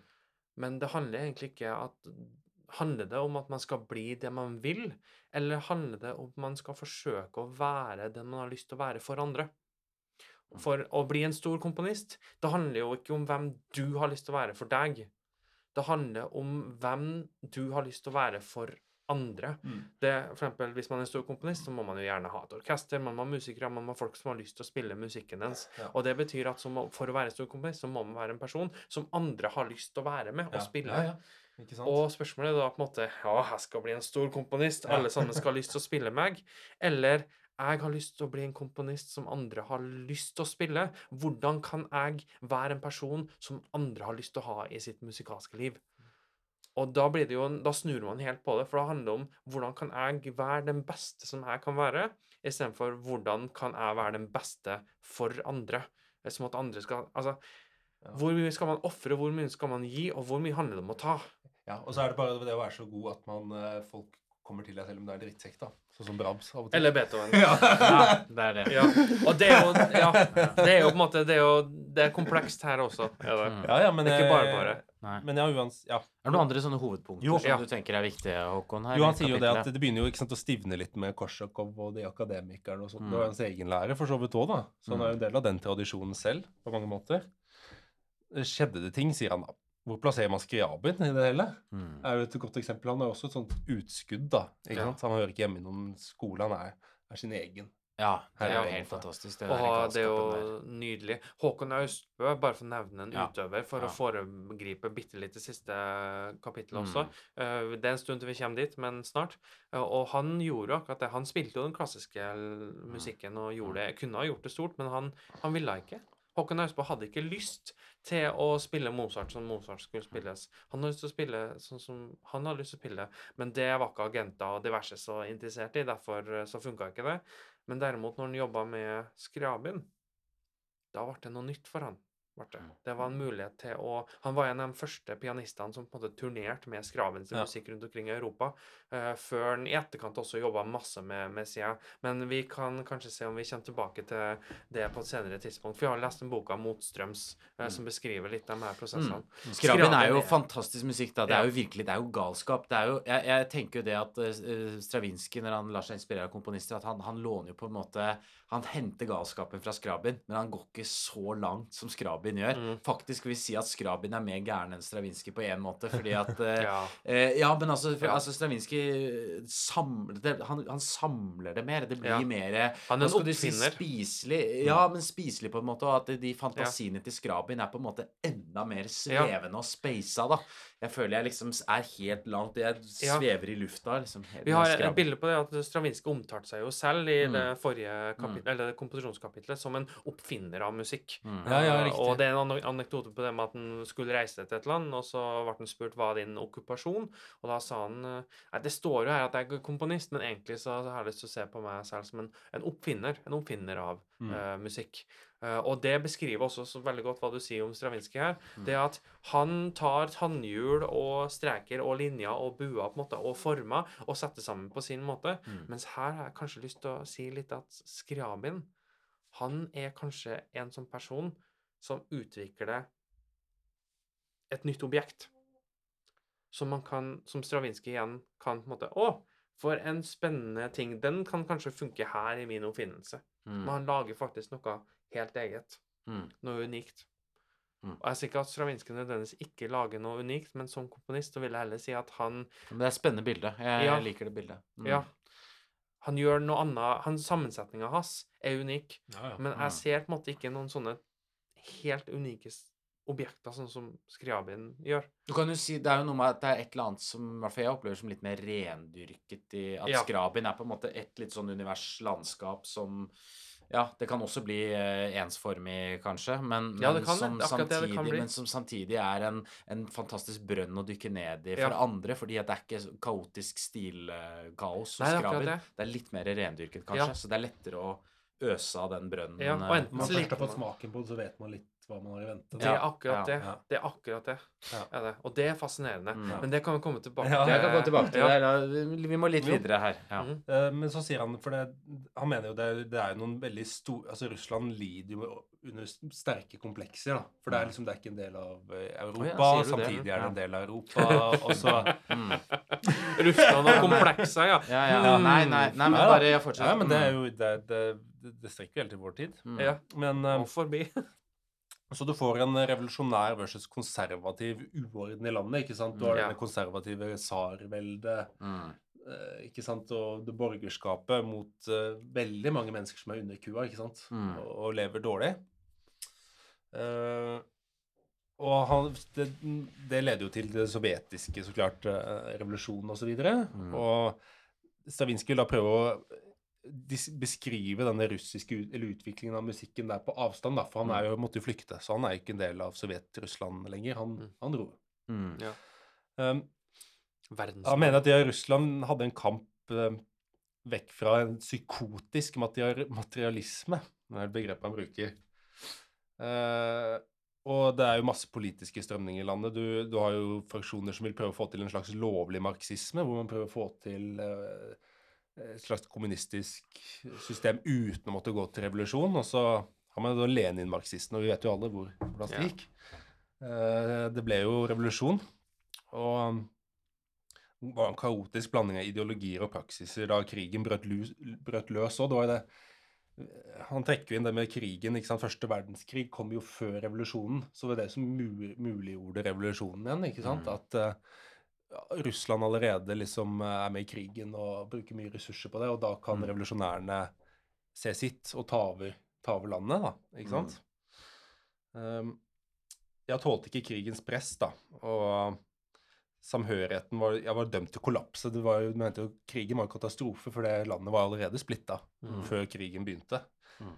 Um, og, men Stravinskij er da veldig negativ til revolusjonen, da. Ja. Eh, han mener at det er en degradering av landet til det Dostojevskij skildrer i sin roman eh, 'Demoner'. At det egentlig er der forutser eh, Dostojevskij denne revolusjonen, egentlig, da. Hvordan Oi. den kommer til å oppstå. At det er liksom disse dype problemene som allerede er i landet. Mm. Mm. Og kunsten blir jo da et politisk verktøy, da, og propaganda. ikke sant? Det er det Mm. som skjer under eh, Sovjet, da. Ja. Og der, der, der er i hvert fall Stravinskij er kritisk, da. Mm. Og da er dette, Med unntak av Tsjajkovskij var også alle russiske komponister knyttet til en eller annen form for politikk og uh, utenmusikalsk idé. da. Det var jo tilbake til men, uh, populismen og revolusjon og mektig håndfull og alt det der. da. Ja. Eh, til, og med, til og med Skriabin eh, har med den franske nasjonalsangen Mm. i en av komposisjonene sine, som jo da hinter mot at det med revolusjon da, egentlig kan Mm. være et, et heit hint til det. Ja. Ikke sant? Ehm, ja, før krigen da, var det bevegelser som klarte å bryte seg ut av disse posisjonene, den revolusjonære og den akademiske, russisk-akademiske. Men krigen satte en stopper for denne bevegelsen, mens uh, mest med, når det var knyttet til litteratur, da, og ikke så mye musikk. Uh, og det er interessant hvis man ser på kommunistenes liksom, resepsjon av også historien, da. Mm. Så er det en, en kommun... Ja, kommunistene satte opp en indeks for sensur da, av tidligere verk, verker for å fjerne de borgerlige komponistene. Mm. Ikke sant?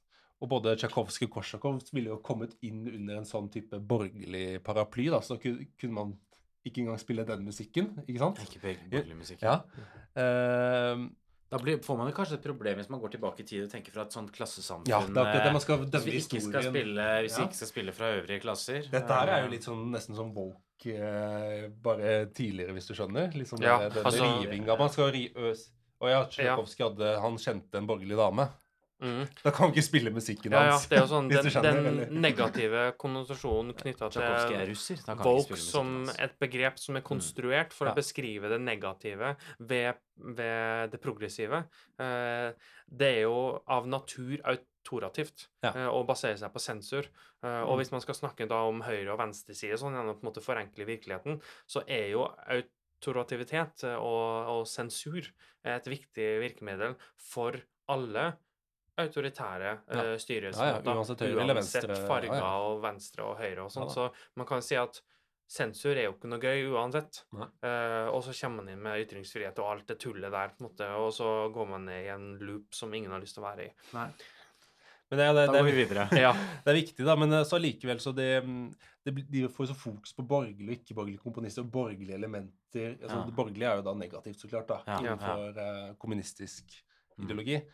Uh, men Beethoven da, for eksempel, blir jo løftet fram som et, den viktigste kommunistiske komponist. Ja, det Fordi han er liksom fremme humanistiske verdier, da, særlig Mm. hvis vi tenker på niende Mm. symfonien og sånn. da. Mm. Så han blir egentlig den viktigste liksom eh, Er det litt sånn klipp og lim? Vi tar det vi syns funker bra, Ja. det som ikke funker, det Ja. vi ikke eh, Le Lenin var jo veldig glad i Appasjonataen. Ja. Appasjonata-sonaten. Ja.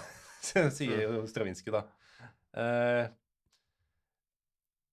ja, det, altså det blir krit Kritikere diskuterer kun musikken politisk. ja, Det blir en falsk form for musikkritikk. Mm. og Man ser bort fra Beethovens bånd med altså, aristokratiet. da, Det Mm. kan man bare ignorere. ikke Mm. sant? Mm. At Beethoven hadde jo ikke hatt mulighet til å være komponist hvis ikke det var for borgerskapet. Ja. Det kommer vi tilbake til. Ikke sant?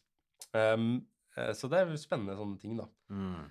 Eh, og det er jo dette at- Jo, det, de, han har noen sånne eksempler på at de måtte sensurere Jo, de satt Nøtteknekkeren nå er basert av en aristokratisk fortelling. Det er jo noe sånn familie Det er jo er det noe sånn kongefamilie eller et eller annet. Jeg husker Ja. ikke helt. ja.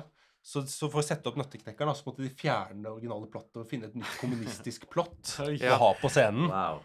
Men, men da kunne de beholde musikken, da. For de skjønte jo at denne musikken er bra. ikke sant? Mm. De må kunne bruke den. Mm. Så det, det er liksom alle, Eller det, det viktigste er jo det Stravinskij prøver å si, er vel liksom det kao, hva kaotisk kan skje når du blander for mye politikk inn i kanskje Politikk det musikk. med musikk. da, At det, Mhm. man drar fokus vekk fra at musikk kan også bare være noe eget. da, Det må ikke Ja. være politisk. Ja. Ja. Ja. Det er jo det han starter hele Det er jo hans hovedkritikk av hele russiske Mm. perioden her. Men han nevner jo liksom, han nevner jo her Sjostakovitsj som en som bare eh, Med Lady Macbeth. Han nevner jo den operaen som Ja. en som bare Og den er jo historisk veldig interessant. veldig viktig, ja. Den var jo viktig for uh, Sjostakovitsjs rolle i etterkant. Ja. Med krigssymfonier og litt flaks, Ja. eh, blant annet med at han helt tatt overlevde til å skrive de symfoniene. Mm. Og det er det, men altså videre så er det at kommunismen krever jo på en måte at musikken skal være fordøyelig for massene. Ja. Altså skal det være, være Hvis vi skal la han Ja, hvis det skal være en kommunistisk grunn til å lage musikk, så må det være at det skal favne bredt. Ja. Det er jo kommunismens på en måte ideologi i bånn, på en måte. At Og fallgruve. ja. Ikke sant? Det, det, skal også fungere også som en slags foren... Musikken skal også ha en politisk funksjon gjennom å forene folk, Ja. under at kommunismen er den riktige ideologien ideologien igjen, da. Det, det er sånn Det letteste i verden er kanskje å forene folk. Mm. Fordi man kan forene folk under de mest eh, Absurde ideer. absurde og Ja. brutale, ikke minst, ideer. Det er jo morsomt hvis man tenker på og igjen kompleksiteten, da. At eh, du kan, når du snakker om venstre og høyre side, og hva folk Mm. står for kunstnerisk og sånne ting, hvordan man kan være så forskjellig uavhengig av slags politisk ideologi. Ja. At eh, du kan si eh, Kulturrådet vi har i Norge, og altså den siden av venstresiden. Mm.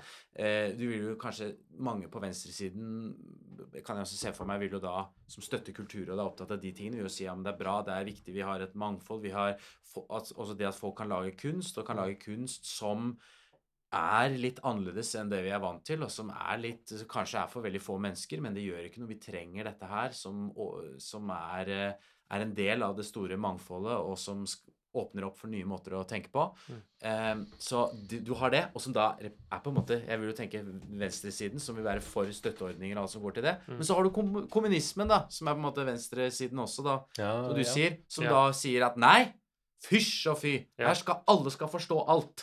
Ikke sant? Så det er det er en kontrast der òg, da. Så det er morsomt. Du ser liksom kompleksiteten i det. Du kan stå på venstresiden, og du kan, du kan være ekstremt opptatt av liksom dette her med at det åpner opp for ulike stiler og tanker, og det smale og det brede og alt, og så Ja. har du det der, bare det brede. Det, det er jo på en måte neste nivå i den Mm. såkalte politiske diskursen, hvis Mm. man på en måte har lyst til å være litt intellektuell. Da, Mm. da er det sånn man går fra høyresida til venstresida, og så neste ledd for å være enda smartere. Mm. Da er det sånn liberal venstreside, autoritær venstreside, liberal høyreside, autoritær Ja. høyreside. Sånn, å, men jeg er litt sånn liberal, Ja. konservativ. Ja. Å ja, nei, jeg er autoritær, konservativ, altså. Men dere, nå, nå, nå surrer Ja. jeg ut her. Vi må videre til Men det er viktig for Russland sin del at de her Men eh, jeg har sett litt på det at man Ja. sier jo det er problemet med at man har en høyre-venstre-akse, siden Ja. ulike Det burde egentlig vært en, nærmest en sirkel, ikke sant, eller et eller annet, hvor Mm. du på en måte kan Det har jo hesteskoteorien, da. ikke sant? Ja. Høyre- og venstresiden den begynner å møte hverandre Ja. igjen når det kommer Ja, men liksom du har jo det, du har jo liberale verdier på på både høyre og venstresiden. Mm. Jeg ser, det, jeg ser på det mer som et slags univers, og så har Mm. man, man har svære mega-supernova en par ganger, og så plutselig så kommer det et sort hull, og så Så det er på en måte det gir rom for både at det skjer kaotiske, historiske ting som bare endrer alt rundt seg, og ja, det Jo, her var det morsomste sånn russiske Altså, Nasjonaloperaen til Russland er jo Mm. 'Livet til tsaren'. Ja. Det er jo Glinkas nasjonalopera. Det funker jo ikke så bra, da. Nei. Å ha 'Livet til tsaren'. Ja. Så når de, men de klarte å bringe tilbake denne operaen, da. Men da var tsar endret til land. Ja, livet til Og- landet. Ja, eller hjemland. Hjemland, Eller folk. ja. Eller livet til hjemlandet. Ja, ja, ja. Eller sånn folk flest, men helst alle. ja. ja. ja. Sovjet-Russlands store problem overfor kunsten er måten den lager systemer for å måle ev evaluere verdi på, basert på ideologi, ikke sant? og da kommunismen. Og da, det, det Problemet igjen med det er jo at man må evaluere hva verdi er på forhånd. Ja. Ikke sant? Ja, det, man har en fordoms... Eh, Så allerede før man kan begynne å skape noe, så har man allerede verdigrunnlaget helt eh, satt på papiret på en eller annen måte. Ja. Um, og jeg har hørt sånn lignende kritikker av kommunismen på akkurat det der, også når det gjaldt forskning og sånne ting. da, bare at Hvorfor var de så langt bak f.eks. amerikanerne på forskning og sånne ting? da? Mm. Det var at forskningen måtte kunne bevise at det hadde en konkret funksjon Ja. for samfunnet. Og det hindrer form for kreativ forskning. Ja. Uh, fri forskning. Mm. Hvor man bare forsker på ideer, og så plutselig oppstår det noe uforventet. Mm. Man vil prøve å liksom forsikre at forskningen får et resultat. Ja. Så det er ikke sant, et problem Ja. med, å- med å overstyre ting. ja. At man mister disse plutselige innfall, Tilfeldighetene, det er uvisse. Riktig. Mm. Det er Og litt det samme. Rom for nysgjerrigheten, rett og slett. Ja, det er litt det samme liksom faren han Ja. mener skjer med komposisjon, da. Mm. Eh, du nesten, jeg, jeg, jeg tenker jo litt det også. Du, du forsøker å temme noe som ikke kanskje egentlig kan temmes. Eller bør temmes. Eller bør temmes. Ja. Ja. og det, ja, igjen så sier jo Stravinskij at problemet her igjen er at egentlig så er marxismen antinasjonalistisk, men du ser at i, i, det ble jo supernasjonalistisk i Russland. For det, det Mar Marx snakker om, er jo et slags forent Europa, ikke sant, Mhm. med hvor, hvor på en måte det er likhet mellom nasjoner og sånne Ja. ting også. Eh, men ja, nå blir jo krigen påvirker jo så klart dette her til det ekstreme, så klart. Ja. da, For da må man jo trekke nasjonalistisk for å på en måte binde Folk binde sammen. folk sammen. Så Mhm. det, det er flere grunner til det, men uh, Ja, og han mener jo, Stavinskij mener at uh, Sovjetunionen havnet inn i den verste form for nasjonalisme da, uh, under dette. Ja, Russland har alltid sett på Europa, men vender også alltid ryggen mot den, er det han sier. Det er problemet til Russland. Ja. Det ligger liksom ved Europa, men det ser også vekk. ja. Mm. Ja. Det Og aldri selv liksom Man tenkte jo at Europa og Russland skulle bli forent på 90-tallet Mm. etter Ja, det- det lå jo ja. Med Gorbatsjov, på en måte. Og så altså- ble det liksom allikevel fortsatt en sånn splittelse som er der i dag. Ja. Men kan vi også si at uh, det er jo også noe som gjør Stravinskij ganske unik, da. At han har jo dette her russiske som kanskje Ja. ute i Europa Det er jo en viss distanse der, så han representerer noe som er litt annerledes der. Mm. Kommer han til Frankrike, henter inn impulsene der. Ja. Altså han Og han reiser jo til Østen også. Ja, han reiser jo rundt, så han klarer jo å Han er en samle opp. Ja, han er en verdensmann. Men han kan samle opp ting som fremdeles er ganske atskilt fra hverandre, og som Ja. ikke er mikset. Ja. Mm. Sitatet hans her da, er jo et, det han sier liksom det store komplekse. Uh, ja, han sier fornyelse er jo kun fruktbart når det går hånd i hånd med tradisjon. Mm. Det er det han mener. Men Mm. Russland har bare sett konservatisme uten fornying og revolusjon uten tradisjon. Ja. Det er jo, Så det, det var håpløst, da. Men Ja. Situasjonen var håpløs. det er jo sånn Ja, nei. Også, men allikevel, russerne er noen av de mest talentfulle musikerne. Ja, Ja, ja, ja, ja. Det, de har Ja, en tradisjon for disiplin. Det Ja, ja. Kjenner jeg han, jo til. er, han er hard. Det siste han sier, er at kunst er avhengig av kultur. Dette finnes ikke i Russland i dag. Oh, wow. Ja. 1940, da. Ja. Wow. ja. Stakkars Russland. Men allikevel, tenk på de kunstnerne som klarte å lage stor kunst i, selv på tross av systemet. Ja. Altså, Sjosta, det, mm. det er jo noen av de viktigste komponistene fra den perioden var jo i Sovjet-Russland. Ja. Men eh, det var de som klarte å på en måte kjempe seg mot strukturen, da. Det er jo interessant, det Ja. der. At du Mot og med. Trenger Og du mot det og med! Ja. Ja. det er helt, helt vanvittig Ja. å tenke på. At du, er, du litt, er, det, er han litt avhengig av det? på en måte? Hadde det Stravinskij vært stor uten eh, ja, tsaren og alle de Ja, men ikke sant, det han, er jo, han er jo med for det borgerlige systemet, virker det jo som. da, Eller Ja, ja. som en, eh, har mer tradisjon inn til det. da, Det, Mm. Ja. det han mener vi har det. forsvunnet. Ja. Mm. Det er Mm. komplekst. ja. Det er det. Jeg tror det er egentlig Jeg tror ikke vi egentlig har egentlig kunnskap til å lage en god analyse av dette her historisk heller. Nei. Men eh, det er spennende å bare drodle litt om det. da. Ja, så kan man jo heller komme med noen meninger hvis det er noen som sitter der og hører som kan mer om Russlands historie enn Det vi er akkurat det, fordi Ja. vi, eh, vi spiller jo en episode Ja. nå. Og den episoden, dere hører jo alltid episoden litt etter den kommer, fordi vi, driver, vi legger jo inn jingler. Dere husker jo jinglene våre, de liker jo veldig godt selv også. Mm. Så vi må ha litt tid til å lage sånne ting. Men vi skal nå i helga på et eh, seminar eh, på Sundvolden hotell. Et komposisjonsseminar eh, arrangert av Komponistforeninga. Musikk i brytningstid. Og fokuset på det seminaret er virkelig retta inn mot musikk i en turbulent tid. Eh, og da kan vi også eh, Jakob eh, leste jo inn et selvkomponert essay, 'Kåseri', og for ikke så lenge siden, som også beskriver litt det å være en musiker, en kunstner, i en vanskelig tid, som man kan lytte litt på. fordi de tingene er svært relevant i dag. Mm. Og ikke minst det å kunne manøvrere seg selv i en verden som er så turbulent som den er. Kjenn på mening. kunsten spiller relevante toner, er det vel vi Ja. endte opp med som en tittel der. Så du må gjerne mm. gå inn og høre. Yes. Mhm. Nei, men uh, vi kan begynne å hoppe inn i eh, Neste kapittel, kanskje? avslutningene her. Ja, da vi bare hopper videre dit. Ja.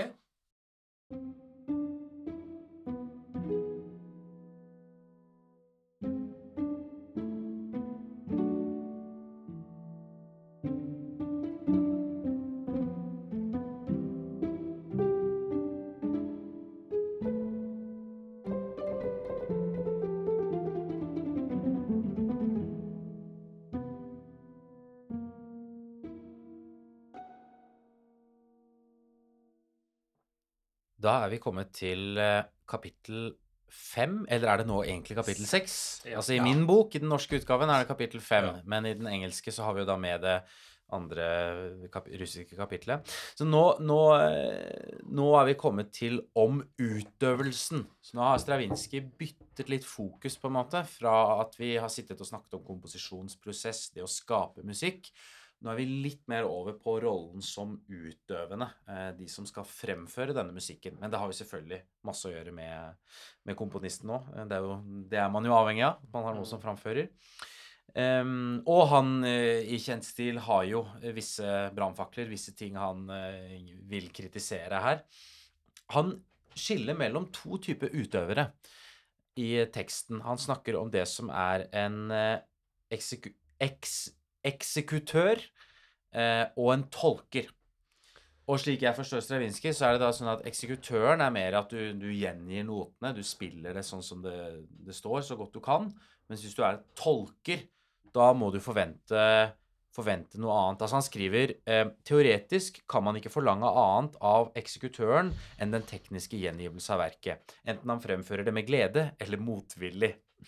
Mens man av tolkeren har rett til å vente ikke bare en teknisk fullko eh, fullkommen gjengivelse, men også at han viser en slags forelsket tjenstvillighet. Hvilket ikke er det samme som at han opptrer som komponistens hemmelige eller erklærte medarbeider.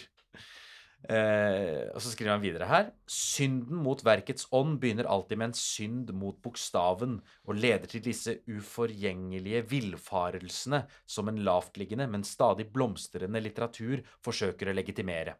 Således fører, som vi vet, et crescendo alltid til at tempoet økes, mens et langsommere tempo like sikkert ledsager diminuendoet.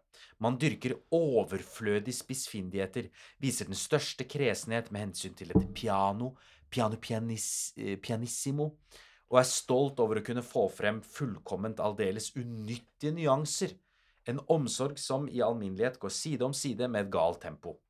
Slikt møter vi hos overfladiske ånder, ivrige etter og alltid tilfreds, tilfredse med en øyeblikkelig og lettvint suksess som smigrer forfengeligheten hos den som oppnår den, og ødelegger smaken hos dem som gir ham sitt bifall.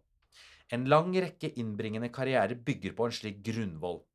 Hvor mange ganger har jeg ikke vært offer for denne malplasserte omhu hos folk som får det vesentlige til å bli borte, mens de spiller tiden på utpenslet pianissimo, og ikke engang legger merke til grove feil i gjengivelsen? Eh, så, så der virker det som at eh, man fokuserer bare på helt unyttige ting i musikken. Da. Ting som, altså unyttig man, man tenker at det er viktig. Ja, ja, her er det piano, her er pianissimo, du må, du må spille det sånn som det står i notene. Men at kanskje musikken på et høyere plan inviterer til noe du skal gjøre som utøver, som handler om at du må forstå musikken på et dypere plan kompositorisk. Og det, det må en tolker ha. Den innsikten, den forståelsen, må en god tolker ha. da. Det er liksom skillet mellom da eksekutøren som bare ja, Spiller riktig. Kan bare Ja. spille, spille notene og Det følge gjelder det. viktig å overdrive liksom banalt eller sånn Ja, ja. spionert på en eller annen måte med Ja. følelsene. Mm. Mm. Så eh, grove feil i gjengivelsen Jeg vet ikke om man mener om det er liksom feil trykkfeil i notene, om det er liksom om akkorden er eh, Jeg tror det bare er misforstått konsept Ja. Ja, sånn, ja. Ja. Mm, ja, Man forstår ikke musikkens uh, intensjon. ja, ja. Ja, ja, ja, som man gjør selv, ja. Mm, Ja. Man spiller feil. Eller man tror at å, forte, det skal være sterkt på en måte, og det skal være hardt. Men Mm. det skal være en inderlig forte. Mm. Og en inderlig forte er veldig annerledes fra en uh, sint forte. Mm. Så, og han sier jo det at det er jo Han er jo særlig oppgitt over det der med, med tolkninger av romantisk musikk. At det er på en måte der det er veldig lett å være litt sånn Det er der det, er der det kanskje er lettest å fake, da. Ja. Virker det som han, Ja. han, Ja. han kritiserer. Ja. Alt det derre For du kan kanskje dra litt i tempo og holde på seg. Ikke sant? For eksempel hvis du spiller et stykke, og så kan du det ikke så godt, og så går du ned i tempo. Ja, for å klare å Ja. spille For å klare å spille det, men så er det Ja. Ja, men det er mine følelser. Jeg, jeg valgte å gå litt Ja. ned i tempo der for å uttrykke meg selv. Mhm. Mine indre følelser. Ehm, hva skriver han der? Uh, stykkets tittel ut eh, Ja, han tok vel Måneskinnsonaten, altså navnet Ja. som den har fått av Beethoven, at uh, eh, Ja. Skal vi se um, der, jeg, jeg bare, bare ser litt videre her. Um, Ja.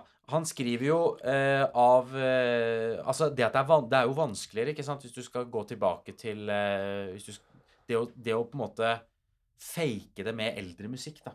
Han mener at det er vanskeligere. Altså sånn Hayden og hvis du skal Ja. liksom legge deg sjøl i den musikken, at det er sånn Nei, da må du faktisk eh, Det kan du ikke gjøre en karriere av, på en måte. Da må det være mer eh, Ja, ekte, Stravinskij, da. tradisjonen for oppføringspraksis er jo Mm. kanskje også en av hovedårsakene til det. Mm. Det her er vant til å høres på den måten. Hvis Mm. det blir et brudd med det, så vil eh, publikum reagere. Lytteren vil reagere. Mm. Eh, så derfor er det mye strengere med det som er etablert, det som er en tradisjon, enn det som nødvendigvis kanskje kan være basert på mye mer artisteri innenfor nye tradisjoner. Mm. Det er ikke lett å tenke seg at en pianist skulle kunne skape seg berømmelse med Hayden som kjepphest. Der ligger også grunnen til at denne store musiker ikke står så høyt i gunst hos fortolkerne som hans betydning skulle tilsi. Mm. Den er litt sånn eh, hard. Men så kommer det en eh, kritikk her da av eh, noe annet enn pianister. Nå, er det, nå, får, nå får dirigenten her så hatten passer. Hva tolkning angår, så har det foregående århundre i sin tunge arv også etterlatt oss en besynderlig slags solist uten forbilde i tidligere tider. Orkesterdirigenten. Det er den romantiske musikk som har blåst kapellmeisterens kapellmeisterens personlighet så umåtelig opp at han, med den prestisje han i dag nyter der han står på podiet som et midtpunkt for publikums interesse, faktisk har uinnskrenket myndighet over den musikk som er betrodd ham. Så eh, ja Fra sin sibylinske, sibyllinske trefot påtvinger han komposisjonene sitt tempo, sine egne nyanser, og unnser seg ikke for med naiv frekkhet å tale om sine spesialiteter, sin femte, sin syvende, akkurat som en kokk om en rett tilberedt på hans særlige måte. Ja, så det er veldig sånn eh, Han har liksom trøbbel med den der eh, orkesterdirigenten som, som er jo da på en måte et nytt fenomen. Det er jo spennende å reflektere litt rundt det. Altså Hvis vi tenker i den klassiske musikktradisjonen, at den moderne dirigenten et, Dette sier jo jeg med min interesse som, som da dirigentutdannet, at, at den moderne dirigenten vi kjenner vi Det har jo ikke eksistert så lenge. Hvis du ser på et sånt langt Ja, ja. perspektiv, ikke sant, som står der med og viser alle nyansene og altså Hele det feltet det er jo ganske nytt. Og du kan jo si at eh, ja, det er jo kjempespennende. Det åpner opp helt andre rom i musikken. Men kan det bli en sånn rar greie også? At eh, det plutselig kommer masse sånne store egoer som har masse meninger om eh, musikken og alt mulig, og som er liksom frakoblet alt det andre som Jeg tror det er for mange som på en måte er veldig glad i det gamle repertoaret, da, så, Ja. så har på en måte det blitt en sånn substitutt for å være komponist. mm, At man blir en komponist gjennom andres verker, liksom. At man skal tolke de gamle verkene. Ja. At det er, er en måte man kan også liksom påvirke liksom musikkhistorien, da. Ja. Og ikke bare være komponist. Mm. Ja. Mm. Samtidig er det sikkert også litt vanskelig i dag eh, Eller vi hadde jo også prat om Var det Thommessen om det? Hva, Ole Anton Thommessen. Eh, dette med at eh, han savner de, altså, de mulighetene som ligger i fortolkning. Altså at ekstreme tolkninger er det så lite rom for i orkesterkulturen i dag, da. ja, Det ja, var hans ja. påstand. Det er jo spennende. Mens altså. der så er jo stravinske mener at de er ofte for Ja, det ekstreme. det er ikke sant? veien, ja. dirigenten er en tyrann. Og det kan, man jo, det kan man jo absolutt se for seg når man går tilbake i tid. Man tenker på Toscanini, liksom. Ja.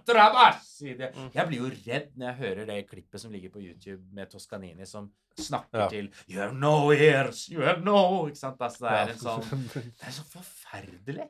Det er helt, jeg, jeg blir redd Ja. av sinne meg. Også når jeg ser Stokowski, eh, jeg litt Har du sett Bernstein når han er på dårlig humør, eller? Det er, Ja. det er sånn med han eh, tenoren Jo, jo, jo. Å, fy faen, det er noe av det vondeste jeg har sett, altså. Ja, den på, på er West Side Story. West Side Story, ja. Mm, Det er ja. smertefullt. Men eh, Bernstein er jo samtidig Det er jo kanskje det at eh, alle har en dårlig dag på jobben, men i motsetning til andre så blir det alltid filmet hver dag hos Bernstein. Ja, kanskje, ja, så derfor så er det funnet liksom bunnpunktet der, liksom. men, eh, ja. Men OK. eh, så, så dette er jo noe som, eh, som Stravinskij kritiserer, da. Og så skriver han jo videre her da, om både noe som en, en oppfordring, virker det som her. Orkesterdirigenter, sangere, pianister, alle virtuoser burde vite eller huske på at den første betingelse enhver som, stre som streber etter den strålende betegnelse fortolker må oppfylle, ja, er å være en fullendt eksekutør. Hemmeligheten ved det fullkomne ligger først og fremst i at man bevisst underordner seg den lov som verket pålegger en å følge, Og her står vi igjen ved det viktige spørsmålet om underkastelsen, som vi så ofte har berørt. Denne underkastelse krever en smidighet som, ved siden av teknisk mesterskap, igjen forutsetter en sans for tradisjonen, og dessuten en aristokratisk kultur, som det ikke er gitt hvem som helst å tilegne seg. Der kommer vi inn på det du sa tidligere, Håkon. altså dette Altså en sans for aristokratisk kultur. Det er jo Ja. nesten sånn type klassesamfunn Ja, ja. oppi der. At du har en sans for, uh, for det, da. Og så tenker jeg jo er jo litt sånn Oi. Kommer jo litt sånn brått uh, i, Som en rar ingrediens i middagsmaten, kjenner jeg når jeg spiser. At det er litt sånn Oi, aristok... Altså Ja. så her er det Her må du ha en sans for litt sånn klassesamfunn og litt eh, Ja. Det er morsomt Så også går litt på tvers, da, tenker jeg. Her kommer jeg, Ja. og vi er jo i velferdsstaten. Ja, ja. At alle skal ha mulighet til å Jeg syns det er litt morsomt at Stravinskij sier sier det, og så er han samtidig på en måte også den av de komponistene på sin tid som treffer bredest. Ja, Ikke, hvis du skjønner det? ja i andre kult... Ja, liksom, utenfor utenom- nødvendigvis klasse. klasse. Liksom, klasse så treffer han også, da. Mm, Mens mm, eksempel Schönberg, som på mange måter er en mye mer venstrevridd eh, komponist, da. mm. Han treffer bare i mye smale, smalere, smale hvis du skjønner det. Ja. Så det det er litt sånn fascinerende. Nei, men det, er- det, det der er kjempespennende. Ja. Han er jo, kom jo med en sånn kritikk, og det er jo litt sånn eh, som kanskje andre innenfor tidlig musikkbevegelse også ville hatet. Hvor han, han Kanskje han ville vært fan av tidlig musikkbevegelsen tilbake på, på den tiden. Når han snakker om Johan Sebastian Bach, Matteus-personen, eh, hvor han snakker om hvordan det var når Bach levet. Altså hvordan man da spilte det, og hvordan man da liksom kan misforstå det gjennom å Hva skriver han der, da? Eh, denne mis... Uh, skal vi se uh, ved uroppførelsen mens Bach levet, medvirket til sammen 34 musikere, solister og kor medregnet. Dette vet vi. Ikke desto mindre oppføres verket i våre dager uten noen betenkeligheter, og på tross av komponistens vilje med assistanse av hundrevis, ja somme tider henimot tusen utøvende musikere. Denne misforståelse av tolkerens forpliktelser, dette hovmod over antallet, denne stormannsgalskap, røper en komplett mangel på musikalsk Ja. dannelse.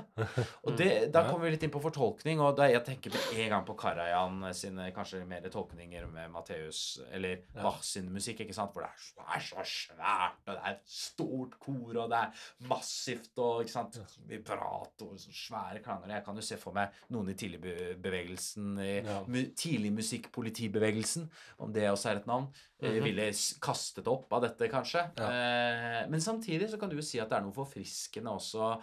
Jeg, jeg kan jo kanskje gå litt mot Stravinskij der personlig, og tenke at eh, noe musikk kan også invitere til at du kan strekke og dra i det. Mm. Og det kan skape noe nytt også som, som er spennende å, å lytte til. Og det vil kanskje ikke ødelegge nødvendigvis eh, kjernen i musikken. Kanskje vil det bare gjøre at vi ser, ser kjernen på en annen måte. For eksempel eh, Å, nå skulle jeg komme på det. Eh, det Ja. Men uansett, da. At du Jo, Bernstein har jo pratet om det f.eks. med akkurat Bach, siden Stravinskij nevner Bach. At Bach er jo sånn altså han, han kan brukes til så mye rart, sier Ja. Bernstein. Sant? Du kan kjøre det gjennom synthesizer, og du kan gjøre så mye, og, men musikkstrukturen er likevel den samme, og strukturen lever på en måte på egen hånd uten at den kanskje er avhengig av en klangfarge eller Mhm. avhengig av sånne ting. da. Så du står kanskje friere til å tolke når du jobber med den musikken. da. Dette kan jo bli en lang, lang diskusjon, men Stravinskij er, det virker som Stravinskij er mer opptatt av at du skal spille musikken sånn som den originalt ble spilt. Ja. Sånn som han legger det fram der. Men det, det er vel ikke helt riktig heller alltid når det gjelder Bach, at det var ikke alltid faktisk besetningen var helt bestemt i antall mennesker. Det det òg, ja. Ikke sant? Og um, det var jo derfor de skrev jo i hvert fall hans sin stemme, da, altså keyboardet, eller, Mm. var jo skrevet i generalbass. Mm. Og mye av grunnen til det også var jo at man kunne nettopp fylle inn ettersom hvordan besetningen hvor stor eller liten besetning man hadde. Mm. Så kunne man fylle inn med masse feite akkorder hvis det var litt tynt, ikke sant? Eller Mm. så kunne man bare spille veldig tynt da hvis det var nok av andre musikere tilgjengelig. Mm. Mm. Så um, ja. ja. Nei, så det der er eh, vanskelig, altså. tror faktisk eh, ikke nødvendigvis det er Stravinskijs intensjon med den her retta kritikken mot forskjellen på den skapende utøver og den, og den, eh, og den som bare utøver, for å sette det på spissen. Mm. Det jeg tror Tra- Stravinskij faktisk etterspør her, Mm. det er retta mer inn mot det vi tenker på i dag som den tenkende musiker. Ja, jeg er Altså, en egentlig enig med deg. Jeg er egentlig Musiker som tar kompositoriske uh, og fortolkningsvalg basert på en erfaring Mm. som tar for seg prosessen som en komponist må gå igjennom. Så det handler ikke på en måte om å gjøre det nøyaktig sånn som det var. Nei. Det handler om å gjøre det etter komponistens intensjon, Men- som er den tiden. Ja. For han sier jo på en måte det i det ene Ja. uh, området her, at I call your attention to this all-important point. Mm. Consider, on the one hand, the conscious effort and patient organization that the composing of a work of art requires, and on the other hand, the judgment, which is at least hasty and of necessity improvised, that follows the presentation of the work. Ja. Og det han også peker på her, det er jo også en tradisjon som har utvikla de siste årene, spesielt fra slutten av 1800-tallet oppover, i en tradisjon hvor utøvere ikke lære å improvisere musikk. Ja. Eller lære å komponere musikk. Man får et tydeligere skille mellom den som bare utøver, og den som skaper. Komponisten kan jo alltid spille og dirigere. på en måte, Det forventes av en komponist, men en utøver skal kun spille noten Mm. som den er riktig. Men det kreves på det høyeste nivå av musikalsk utøvelse, som jeg føler Travinskij Mm. etterspør her. Han, han vil ha den beste kvalitet, han vil ha den gode musikken, og for det så kreves det improvisasjon og komponerings begrep av forståelse for det fra en utøvers side. Ja, men jeg er egentlig enig med deg når du sier den tenkende musiker der, at, eh, at eh, jeg, jeg, faktisk eh, så For jeg, det, man kan jo absolutt også tolke Stravinskij på den måten at eh, når han sier det der at å, hvorfor har de ikke tenkt på dette her, det blir spilt annerledes på Bach sin tid, Mm. at om du skal gjøre det på den måten eller ikke, men spørsmålet er når du bare sitter i et svært romantisk orkester og du spiller masse repertoar som har den besetningen, og så bare ja, ja, Mm. da er det Bach, tar vi på de notene, og så bare spiller vi det med den samme gjengen. Mm. Har du tenkt noe mer på Har du tenkt noe mer Mm. før du gikk i gang med dette? At det Mm, er kanskje ja. mer det han etterlyser, da? Ja, Enn ja. at du skal bare gjøre det. Altså, så, jeg er egentlig, egentlig enig med deg. i Det, altså, at det er mer det derre Har du tatt en runde på dette? Men ok, ja, men jeg vil ha det der svære romantiske soundet. Ja, ok, ja, men da Men du har reflektert rundt dette her, liksom Mm. valget du tar, da. Mm. Og nå virker det ikke som om de han kritiserer, har tenkt på det. De har Ja. ikke reflektert rundt det. Nei, og Så det var jo ikke en tradisjon Mm. for det da heller, i så stor grad. Mm. Det har jo blitt litt mer de siste årene, men fortsatt i det store kulturelle bildet så vil jeg jo kanskje si at den ettertenkeligheten, eh, den passer, passer ikke så godt med den tida som blir gitt for å gjennomføre prosjekter. Altså eh, Filharmonien som på en måte skal nytt repertoar hver eneste uh, uke. og Koret eksempel, de er jo ofte bestående av amatørsangere som bruker sin fritid ubetalt for å på en måte lære inn alt det her, gjerne utenat eller med noter, bare for å utøve. Mm. Og så er det dirigentens oppgave å fortolke, men allikevel, når utøverne er amatører, gode amatører Mm. og velvillige amatører, så er det fortsatt begrens, en begrensa palett dirigenten jobber ut ifra. Men det er jo også dirigenten sin oppgave å stille de kriteriene som trengs for å forvalte musikkens egenverdi på best mulig måte. Og det er jo her kanskje også vi kan rette en kritikk inn mot. Er de valgene tatt, eller går man til det som er praktisk, eller bare å ja, OK, vi har et kor nå på 40 stykker, og mm. dem kan gjøre det. De har tida, på en måte. OK, da gjør vi det. Mm. Istedenfor å på en måte si jeg skal ha den sangeren, den sangeren, den sangeren. Uh, det er jo noen som jobber på den måten. Ikke at jeg har et, eh, så mange navn på det. Olav Mm. Anton Thommessen nok en gang. Han har jo ufattelig kunnskap om akkurat det der. Mm. Men allikevel så tenker jeg at det Stravinskij etterspør, det er den gode musikken Mm. som kommer ut ifra uh, den tenkende prosessen. Som også, når vi har snakka tidligere om klassisk improvisasjon, Mm. så har vi David, Dolan i Guildhall Mm. uh, forska på det med hva er forskjellen på en utøver som kan improvisere, og en som ikke kan det. Mm. Og da har han jo funnet ut det ved å måle hjerneaktiviteten til utøvere som har erfaring fra impro, og som ikke har det. Og det er jo at the improvisational state of mind Mm. eh, Når man har den i en utførelse, selv om det er Vivaldi-musikk eller hva som helst Hvis man spiller som om man improviserer, Mm. så jobber hjernen på et høyere nivå. Og alle stjerneutøvere som man kjenner til, der har man målt at de improviserer når de gjennomfører musikk. De er skapende utøvere. De, er ikke bare, de spiller ikke bare noten som den er riktig, men de skaper musikken de spiller. De tror selv, hjernen tror, at de improviserer, at de finner på det selv. Mm. Det er måten de spiller musikken på. Mm. Jeg tror noen av de stjerneutøverne ikke gjør det òg, da. Og er litt vel oppskrytt. Det kan, ja, ja. Det, det er jo noen som kan være litt oppskrytt. Ja, ja, ja. Det, Men eh, det, ja. mm. Men det jeg tenkte på, er ikke ofte Stravinskij på en måte beskyldt for å være en av de komponistene som setter i gang den derre eh, liksom eh, ja, tradisjonen om at liksom utøverne bare skal være et middel for komponisten også. Ja, for han blir jo på en måte det òg. Ja. Ja. det er det. Hvis du skjønner hva jeg mener? Ja, og det er, At de, er sånn, de må følge nøyaktig det jeg har skrevet i noten. Ja. Ja, det er det. Så det er sånn det er et paradoks, da. Det er et paradoks. Det er akkurat det. Fordi det dermed så han, Og han inviterer jo hans Fordi dere må spille det som står. Han har skrevet så detaljerte partiturer. Ja. Han skriver jo en såpass høy kompleksitet Altså det er jo såpass kompleksitet i musikken òg. Ja. Så de utøvende må på en måte nå må vi nå må vi, vi, vi, må, vi kan ikke Ja. gjøre noe annet enn å øve, altså. For dette her Og han bygger vi jo på en ny tradisjon også. Mm. Altså Etter Beethovens tid så ble jo partiturer mye mer detaljert. på en måte, og det blir, og historien gir jo bare mer og mer og mer detaljerte partiturer innenfor orkestersammenheng spesielt. Man skal ha det så tydelig at det skal ikke stilles ett spørsmål på prøven, gjerne. Hvis det er et spørsmål, så handler det ikke om å spørre hva betyr det her. Det handler om å si det her er feil, fiks det, på en måte. Ja. Mm. For det skal være effektivt og tydelig. Mens i Mm. Bach sine noter så er det litt sånn Der forventes det en helt annen tilnærming. Gjør det. Som i mye større grad er i hånden på dirigenten, fortolkeren. Mm. Mm.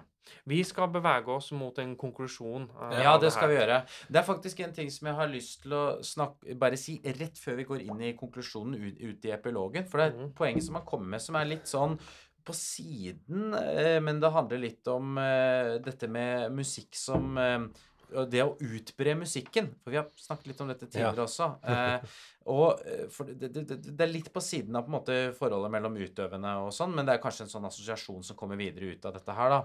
Man snakker om Altså, når musikken som spres, da, og sånn som vi, vi kjenner igjen i dag med i all media, og, og hvor vi har musikken overalt Å utbre musikken ved hjelp av alle midler er i og for seg utmerket, men det må skje med forsiktighet.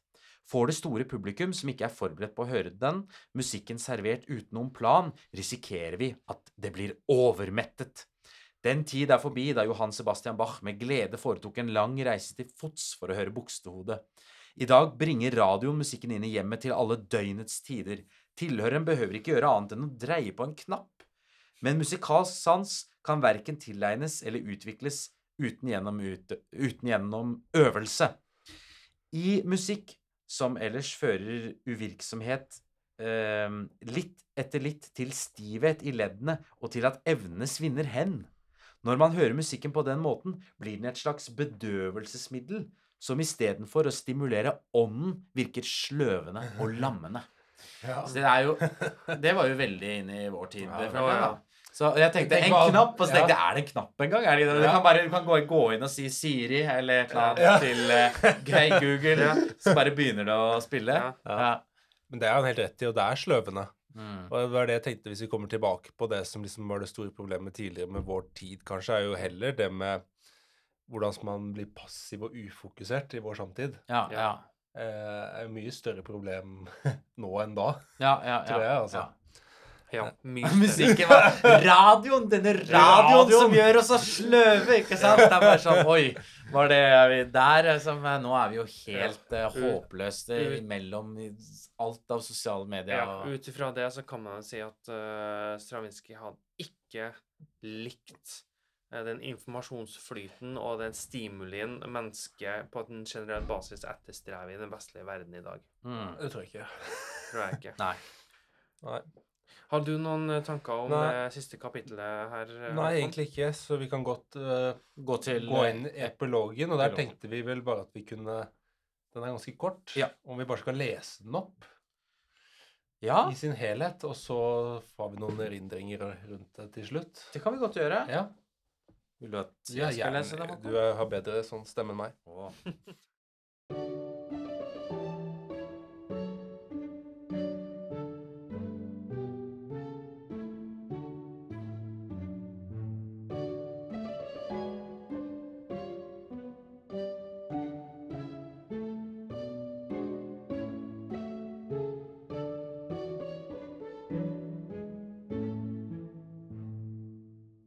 Står nå ved avslutningen av den oppgave jeg har satt meg.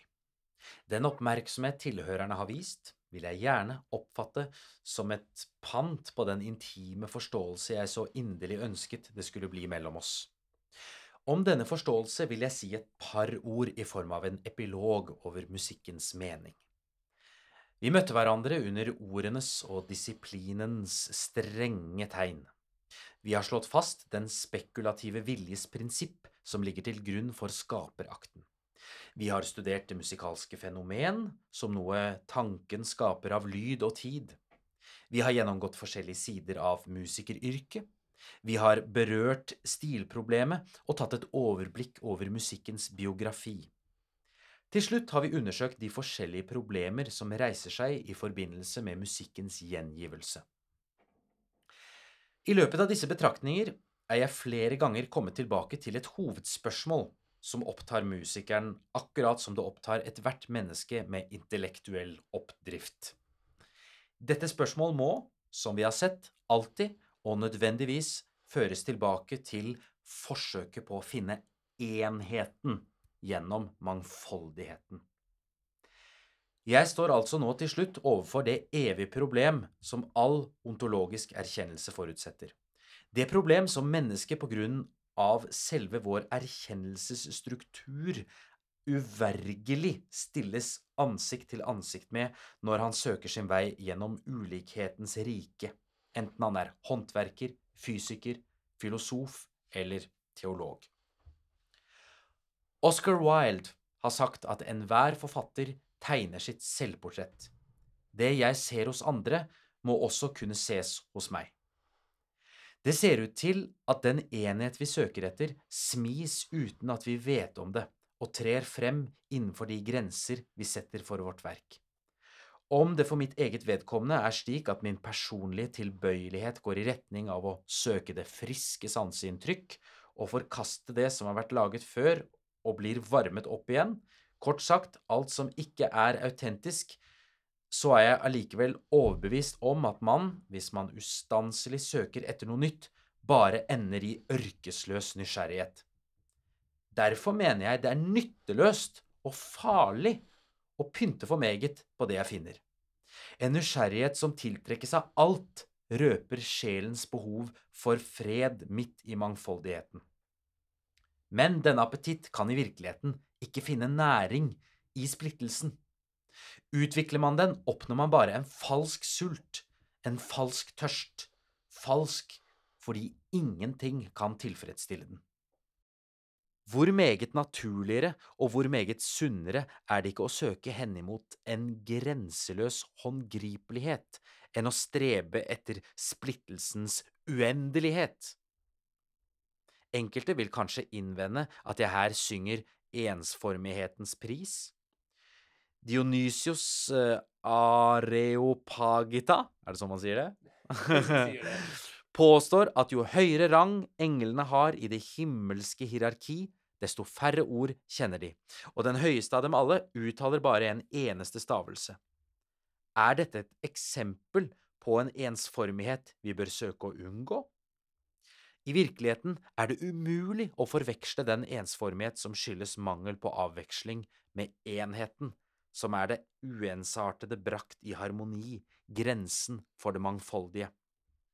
Musikken, sier den kinesiske vismannen Seuma Tsen i sine erindringer, er det som forener. Dette enhetens bånd knyttes aldri uten at det koster arbeid og undersøkelser. Men nødvendigheten av å skape bør overvinne alle hindringer. Jeg tenker her på den bibelske lignelse om kvinnen som skal til å føde, og er trist fordi hennes time er kommet. Men etter at barnet er født, husker hun ikke lenger sine besværligheter, i gleden over at et menneske er kommet til verden. Denne glede, som vi føler når noe som er blitt til virkelighet ved vårt arbeid, ser dagens lys, hvordan kan vi annet enn gi etter for den uimotståelige trang til å dele den med vår neste? For verkets enhet finner også sin gjenklang. Ekkoet som vår sjel oppfatter, høres stadig videre utover. Det fullførte verk utfolder seg for å la seg meddele, og strømmer til slutt tilbake til sin opprinnelse. Så er ringen sluttet. Slik kommer musikken til å stå for oss som et middel til å skape et samfunn mellom oss og nesten, og et samfunn med det evige.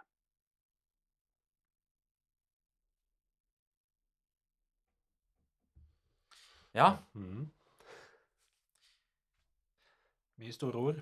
ja. Ja. Det var en bok som var verdt å lese. Det var det. Det var det. Ja. Den er ganske sånn sjelesettende. Mye man kjenner seg igjen i, og veldig mange tanker man kanskje føler at man har tenkt, men ikke på en så underfundig og sublim måte. Mm. Jeg føler virkelig han er inne på noe av de store utfordringene i dag. Dette med å finne den enheten i alt, alt det som er interesserer og er spennende. da, ikke Ja. sant? Mm. Så er det Ja, at man klarer å samle det, Samle det. til noe Ja. som er meningsfullt Ja, og, det er det. og interessant å lytte på, som en enhet. Klarer å forholde seg til en sannhet og noen fundamentale retningslinjer Mm. uten at det går på bekostning av hvem man er som menneske. At det ikke på en måte overstrider inn i den etiske verden. At det ikke på en måte blir enten at man blir god eller man blir ond. Mm. At man skal fronte at det her er det gode, det her er det onde. Mm. Men det, Men det er jo interessant det der at han snakker også om det at du kanskje finner en slags ro i noe Du finner noe som du slår deg til ro med, på en måte også. For, for Mhm. jeg har inntrykk av han snakker om i teksten her at, eh, at du, du finner musikk noe du, noe du trekkes veldig mot. For du kan jo hele tiden søke. Du kan hele tiden søke utover. Og Ja. i vår tid hvor det er så mye på alle kanter, og det er så mye inntrykk, og det er så mye du kan hente inn. Så det, og, og, og, man snakker om det at det er jo viktig å være nysgjerrig. Ja. Det er viktig å være Ja. nysgjerrig som komponist, som skapende, som musiker. Søk utover og nye impulser. Og nei, jeg drar på Jeg drar til India og studerer indiske musikken, og jeg Ja. drar til eh, han gjorde det, Stravinskij. ja, ja, Stravinskij var jo kjempenysgjerrig selv. Mm. Men så er det samtidig han sier at men du må ikke bare få en sånn der appetitt som bare du, At du ikke blir tilfredsstilt av noen ting. Du bare Ja. søker. du bare, Jeg skal bare ha mer. Med ny, nye ting, nye ting, nye ting. Da er det ingen uh, kjerne igjen, uh, kanskje, til slutt. Det er som Per Gynt, det Ja. løken som uh... Det er jo som at hvis man bare skal oppleve og oppleve og Ja. studere og studere Hvis ja. man leser alle verdens partiturer, på en måte ikke at det Mm. går an. Jo, jo. Men det er, sånn, det er ingenting som forutsetter at det gir deg evnen til å komponere. Nei. Til syvende og sist så er det kun prosessen i å komponere, den mekaniske handlinga ved å sette seg på rumpa og komponere musikk, eller stå Man kan stå også, det er Mm. det òg. Ja. Håkon? Jo, eh, det hadde jo vært vakkert å slutte med det, det her, denne slutten, egentlig, men uh, vi skal prøve å komme litt inn på også Stravinskij som person, da. Og jeg husker jo det. Nå er jeg spent, Håkon. Ja. Var det? Var, det var en, en artikkel jeg så i NRK av han Eis... Er det Eistein Sandvik han heter? Mm. Han er jo veldig glad i heter- Stravinskij. Jeg heter noe som Stravinskij verdens største forbryter, eller var det noe Ja. i den der gata der, da? Ikke sant? Ja. Og der eh, gikk det jo Ja, komme man, må jo klikk, man må jo få klikk, så det er jo Ja, ja, men uh, det er kanskje noe sannhet i det. Nå kommer vi litt inn på uh, noen interessante ting, da. For det var egentlig bakgrunnen for denne boken, og hvorfor en eh, Ja, hva er liksom litt i omstendighetene rundt? Hvorfor har ikke vi hørt så mye om boken før, og alt mulig, da? Er det, sånn du, er det sånn du kommer til å snu den nå helt rundt? Så Bendik og jeg har så dårlig samvittighet for alt vi har stått for av poenger i boken. Nei, nei, nei. nei. Jeg tror, ikke- nei det blir Nei, ikke sånn, nei, men allikevel, uh, da. Okay. Du husker jo at Stravinskij uh, Ja, han sier jo at eh, en mester er en som virkelig en som er god til å stjele. Ja. Og det er vel det som er litt nøkkelordet her også, da. Ja. Nettopp det å stjele. Eller være en forfalsker. Ja. Men uh, uansett, da, først og fremst så hadde jo Stravinskij et veldig sånn sterkt behov for å fremstå som lærd. Veldig sant. Ja, og han eh, visste jo f.eks. at Schönberg eh, han hadde mye større tyngde enn han selv sånn, eh, når det gjaldt det der. da, Å Mm. skrive om seg selv og framstå og alt det der. Mm. Uh, så han fikk jo den muligheten, da, men han ble jo spurt om han ville ha den Northern Chair of Poetics, og det var rett før krig, eller under krigen. Mm. Og mest sannsynlig så ville jo eh, Frankrike bli okkupert der han bodde. Mm. Så han tenkte yes, dette var en god mulighet til å komme seg vekk. Mm. Også fra, fra Frankrike, ikke sant? Mm. Og det stemte jo. Så han fikk muligheten til å dra, da. Eh, Flyktet før invasjonen. Eh, Ja, han ble jo ofte til og med også Når det gjelder dette med det å være intellektuell, så ble han jo mobbet litt av Schönberg, til og med. Schönberg har jo et sånt lite essay hvor han skriver Han kaller han ikke for uh, Stravinskij, men modernins, modern, Moderninskij. ja. At han bare er sånn som følger trendene og liksom Ja. er noen klovn eller et eller annet. da. Ja. Ja. Uh, så, men nå hadde han muligheten til å slå tilbake litt her, da, ikke sant? Eh, Og mange av disse tankene er jo rett og slett tatt litt fra her og der, da, kan Ja. man vel si. Det kan jeg Og ikke at det, men det er jo det å komponere for så vidt også, da. Ja, det er jo det. å sette sammen tanker. Vi lener oss på eh, er alt fra- gamle ja. filosofer. Ja, ja. Alt fra Satres Sartres eksistensias- eksistensialisme til Freud psykoanalyse og alt mulig, ikke sant? Mm. Men vi vet eh, Ja, det fins en fransk poet og filosof som het Paul Valery. Jeg vet ikke om det er uttalt på fransk, men eh, sikkert annerledes. Eh, og han trodde da at Nadia Boulanger hjalp Stravinskij da, med å lage, Lage den de, teksten? de tekstene. ja. Oh, ja. Det er. Eh, og at han hadde, mente han hadde stjålet fra han da, selv. At det var plagiat av mye av det han selv hadde laget. Han der Paul ja okay. Valery. At, ja. at det rett og slett var tatt fra han, da. Men det vi faktisk vet, da, er at det var en fransk musikkviter som eh, Stravinskij var veldig godt kjent med, som het Roland Manuel. Og han var faktisk eh, hadde en finger med i spillet her, da.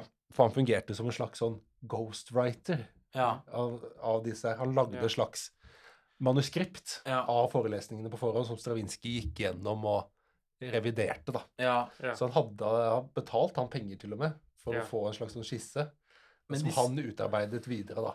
Det er interessant, men tenker du altså, Det må jo samtidig Hva skal jeg si? Når Stavinskij snakker om komposisjonsprosess og alle disse tingene her, så Jeg tenker kan ikke ha jeg tillatt bare det til en annen fremmed person. ja, at det bare Å ja, du vil bare snakke om hvordan du egentlig komponerer, mens jeg gjør det på en helt annen måte. Ja. Altså, det er litt eh, rart, det. Det er Jeg- veldig rart. Jeg, jeg tenker jo, så, Men det må vel være mer kanskje at du får hjelp når du ikke er så sterk, kanskje at du, du rett og slett får noen som kan hjelpe deg å uttrykke skriftlig det du Ja. går og tenker på. da. Sikkert det, ja. Ja, at det Ja. kanskje Ja, nei, men at det kan jo være ting som Nå er jeg litt godtroende her, da, kanskje litt naiv. Ja, du er men litt naiv jeg, der, ja. jeg er litt naiv. Mm. Men at jeg tenker eh, men, at jeg, men at jeg tenker at også at, Ja, hva er det du gjør, Stravinskij? Nei, jeg, jeg, jeg setter sammen Ja, men hva er det du gjør? At, at i en sånn prosess, da, at du, du, du får noen som hjelper deg å liksom klare å konkretisere hva du faktisk holder på med verbalt? Ja. Jeg vet ikke. Jo. Stravinskij var jo veldig rollebevisst. Han var Han var veldig det, ja. opptatt av hvordan han Å bygge eh, Bygge identitet og sånn. ja. Ja, ja. Mm. Og det ligger jo veldig Og konger bruker jo taleskrivere, dem også. Mm. Ja, de, når de står der, så kan de si hva de vil, Mm. men de bruker ofte taleskrivere for å få fram de viktigste poengene Og det sier han eh, ja, på best mulig måte. ja, Stravinskij visste jo at mange intellektuelle kun klarte å verdsette det skrevne ord, da. Mm. Hadde ikke, skjønte ikke musikken, men de klarte kanskje å sette seg inn i det hvis han hadde klart å artikulere seg skriftlig. Så der eh, har vi egentlig konklusjonen er at for Stravinskij så er det jo teksten som er viktigst, ikke Så det- musikken. Ja, men, det, Det ja, men dette var et viktig markedsføringsgrep for han selv også, da. eh, Og så var det jo ikke minst at han fikk jo en del penger for det oppholdet, og boforhold og alt mulig, da. Mm. Og han hadde faktisk Han var egentlig satt ut til åtte leksjoner. Men han ville ikke ha mer enn seks. Ja. Og de forventa at han skulle bruke litt tid med studenter og sånn utover det som var noe mer tid, da. ja. Det gjorde han ikke. Nei da, OK. Nei, det er litt sånn Så vi kjempring. får, ja, ja, vi Ja. kjenner det, men eh, jeg tenker uansett um, Det var en viktig ting til uh, Ja, altså Han var jo ikke fremmed for å låne og stjele ideer fra andre. Absolutt på en måte. Det, det var jo noe åpen om også, for så vidt. Ja. mm. Og jeg tenker jo det viktigste eh, sånn man konkluderer med, er jo igjen Vi får jo dømme eh, frukten her, da, som er Ja. boken. Eh, så Ja, rett og slett. Mm. vi- Og hva har vi fått ut av den? Og så vet vi ikke hvor mye er Stravinskij, hvor mye er Roland Manuel. Nei, det er sant. Det, det er mulig, Mm. Men alle, alle tanker og uttrykk er jo uansett bygd på en tradisjon, da. Det er det. Som Stravinskij også Eller. Stravinskij, ja. Ja, eller det, altså, Ja. han er foregangsperson. Han, Det er Stravinskij som er på en måte representanten for denne boken her. Så hvis, noe, hvis vi skal ta noen på noe, Ja. så er det han vi tar. Mm. Og han fronter jo Han har jo satt stempelet sitt på at dette går jeg god for. Ja, for det, Ja, det tenker jeg jo ja, at selv om at noen andre kan ha formulert noe at han, ja, men jeg er jo Ja. enig i det. Eller det hadde vært veldig rart også hvis man drar det helt andre veien, at han sier masse ting han er overhodet Ja. uenig med seg selv i. Men det, ja, det, det fins jo faktisk For han var egentlig eh, Stravinskij var også en dommer i sånn komposisjonskonkurranse som Nadia Boulanger drev. Ja, ja, det ja. Men det var sånn at uh, Stravinskij han var aldri der og hørte på eh, stykkene engang. Og det, det, det han da gjorde når han fikk liksom det kortet han skulle levelere, da, Mm. så ga han det bare til Nadia Boulanger, og så skrev hun ut det hun mente i stedet. skurk. Men, kanskje, men samtidig kanskje du kan si at de var så samstemte. Her kommer Ja. jeg og er godtro, godtroende Ja. på siden her, da. Ja. Men at de var så samstemte sånn i musikken. eh, Nadia Boulanger beundret Stravinskij hemningsløst og, og, og, og andre Ja. veien. At de, at de kanskje var såpass tett knyttet til At det er sånn at ja, ja, men vi vet jo hva vi syns om dette, på en måte. Altså er det dårlig, så ja. At man, Man kan si at Ja. Stravinskij er en person som da åpenbart Ikke for å skryte, men han har på godt og vondt tillit til andre, og han Ja. vier også sin egen identitet på at andre kan også representere det han står for, men at han også tar litt æren for det, da. Men det er jo også komposisjonen i det aller største Mm. grad. Det er jo å basere seg på en tradisjon Mm. som man selv prøver å bidra til, og ikke minst tar æren av det. Og hvis man skal sette det helt på spissen, og gå inn på begreper som f.eks. artist Artist er jo et begrep eh, han ja. tar fram. Han beskriver det som en person som er på det høyeste intellektuelle nivå innenfor sitt kunstfelt. Mm. Mens artist i dag ja, det brukes litt på samme måte, men personlig, hvis jeg skal være brutalt ærlig, jeg ser på artist som et nesten utvaska begrep. Ja. Det heller inn mot artisteri. Det er det overfladiske. Det er kun frontfiguren. Ja. Og den frontfiguren trenger egentlig ikke å ha noen ting selv. Den trenger bare å være Kanskje der. en sterk Det er som historie, et kanskje. symbol på alt alt Ja. det andre, ja. Har Ja. ikke lagd noe selv, eller eh, nødvendigvis. Mm, og Ja, det er på en måte artist kan være veldig mye, ja. Det liksom- Ja, det, det kan være alt og Ja. ingenting. Det kan være totalt meningsløst, og det kan ha masse mening. Mm. Men det er jo det, man har jo noen, noen på en måte, kunstnere som jobber veldig alene, og så har man jo andre som på en måte er avhengig av samarbeid. Ja. begge deler fungerer jo. Det ene tenker meg bedre enn det andre. Ja. Kan det være litt som artist, eller jeg er skuespiller, eller jeg er ja. At det er litt sånn utvanna at uh, alle ikke skuespiller utvanna, syns jeg ikke. Men artist, det syns jeg er utvanna. Ja. Jeg tenkte mer at det kanskje var ikke yrkesbeskytta ja, tittel, kanskje. Men en skuespiller kan lett bli en artist. Ja, det er bare å ja, lage en låt, så er man artist. ja, ja. Komponist det er fortsatt litt sånn skumlere å kalle seg det, men Mm. man kan også Jeg ser dem som er i den kategorien nå, som på en måte lager en komposisjon som er på et så banalt nivå at man ikke skjønner opp eller ned. Mm. Men man ser at de har prøvd å herme etter en tradisjon, Mm. men det, det, det Eh. Men allikevel, de er veldig stolt over å ha den tittelen. Ja. Men det er noe med titler. titler altså Jeg begynte å tenke på Jeg tror det var min cellolærer som, eh, som var sånn Ja, men Jakob, nå eh, du er jo cellist. Eller at det var på en måte ja, Det tok litt sånn tid før, Ja. før jeg kunne bli kalt for det. At det var noe med bare det å få lov, å, få lov å kalle meg for lov å ta den tittelen til meg. At. Jeg, jeg er cellist. At det er, Ja. at eh, Ja. Og vi har jo en viss respekt for det, basert på vår dannelse og Mm. utdanning, ikke minst. Mm. Og jeg ville jo Ja, jeg har spilt piano i en del år nå, Mm. men jeg ser ikke på meg selv som pianist? Ja, det er det, ja. Når folk sier jo, men du er jo pianist, du Ja. spiller jo musikk på piano, det er jo vakkert og sånn. Ja, men jeg er ikke pianist, fordi jeg setter meg selv i en tradisjon hvor jeg faktisk verdsetter hva det vil si å være pianist. Og for å sparke sykt hardt ut i det store samfunnet Jeg leste en artikkel en gang Uh, fra en ganske prominent uh, avis, jeg husker ikke hvilken, men ganske sånn viktig, og der står det at Kygo, han er en fabelaktig pianist. Og da Da smalt det. da smalt det. Jeg gjorde ikke Ja. noe med det, men jeg har aldri glemt å lese det, og har aldri glemt skuffelsen over ignoransen. Ja. Over å ikke anerkjenne Hva det faktum at pianist. en pianist, hva er det? Ja, hva er det? Altså, jeg er jo utdanna pianist, og Ja, jeg, du jeg, jeg kvier meg jo for å si at jeg er det, på en måte, Ja, ja, likevel. ja, Nesten det jeg vet jo om så fryktelig, fryktelig mye flinkere pianister enn meg selv. At Da det- kommer vi at tilbake til at det føles vanskelig å på en måte Stravinskij, den innsikten og ydmykheten og nysgjerrigheten overfor eh, at du, du, du har en sånn vanvittig repertoar, en innsikt i tradisjon og repertoar og sånn, da, som jeg Mhm. får inntrykk av at han er jo opptatt av eh, der. Ja. Det at man mm, søker utover. Ja, han er veldig opptatt av det. Han kan massevis. Men Mm. jeg skjønner også den lille frykten for å ikke framstå lærd nok. Ja. For én ting er når man Mm. klarer å komponere så godt som Stravinskij gjør, for Mm. det, det gjør han. Han Mm. komponerer fabelaktig godt. Men når man ikke helt skjønner selv hvorfor man komponerer så godt For han sier jo det på Ja, det tidspunktet. Kontrapunkt, nei, det, det kan jeg ikke, på en måte. Det. Det driver jeg ikke med. Ja. Jo da, han kan jo litt kontrapunkt, det viser han jo. Men han er ikke der at han kan det sykt godt. Men det er, det er sånn- interessant òg, når vi ser på det her også, så Det virker ikke som han har prøvd å dekke over at han har fått hjelp heller, liksom. Nei, han gjør ikke det. Han har ikke egentlig gjort det. Selv om det står i boken står det at det er bare han, så klart. Ja. Ja, ja. Men han har ikke prøvd å destruere manuskripter og sånne ting. Nei. Nei. Det, altså, så, så det ligger jo der. Han visste Ja. jo at dette her kommer jo fremtiden til å finne ut av. Ja, ja, eller de fant det ut av det med en gang, liksom. Mm. Ja. Og det var helt greit, det. Mm. Det var hans personlighet? Ja, jeg føler at man Ja, det. Ja, det han gjør, og prøver å fronte også gjennom hele boka, det er at han anerkjenner det samarbeidet som alt bygges på.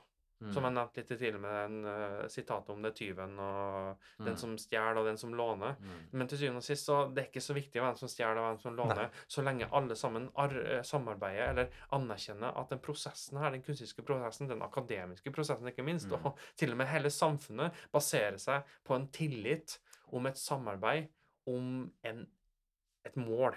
Mm. Men samtidig så er det jo han, er- han vil jo selv være frontfiguren og hovedpersonen i alt dette. Ja, ja, ja. Han, han lider jo av stormannsgalskap. ja, han gjør jo det. Ja, Men jo- uansett, ja. vi må jo også konkludere med ikke sant, Selv om man vet om disse faktaene, og sånn, så er det jo Og en mann som kjenner trendene med tanke, Ja på, med tanke på at du ser at for at ting skal ha verdi, så må det begrunnes skriftlig. Og, Ja. og den Mhm. trenden som, eh, som da har da eksistert en stund, og som da blir kanskje viktigere og viktigere utover Ja. 1900-tallet, kan jeg tenke. ja. Mhm. Du kan begrunne, skrive et svært eh, Ikke et testament, men et eh, Hva heter det? Har, Manifest. Manifest. Det er Ja da. Eh, Ja, det er jo nesten Mm. litt sånn at man må skrive en liten sånn bok her før hver komposisjon. for å begrunne... litt. Mm. Men uansett, da. Det viktigste her er vel uh, Lærte vi noe av denne boken? Og svaret er vel ja. Ja. Så da er det vel Alt er vel bra da. Ja. Egentlig. Ja. Og ikke bare litt. Det var jo en kjempefascinerende bok, syns jeg.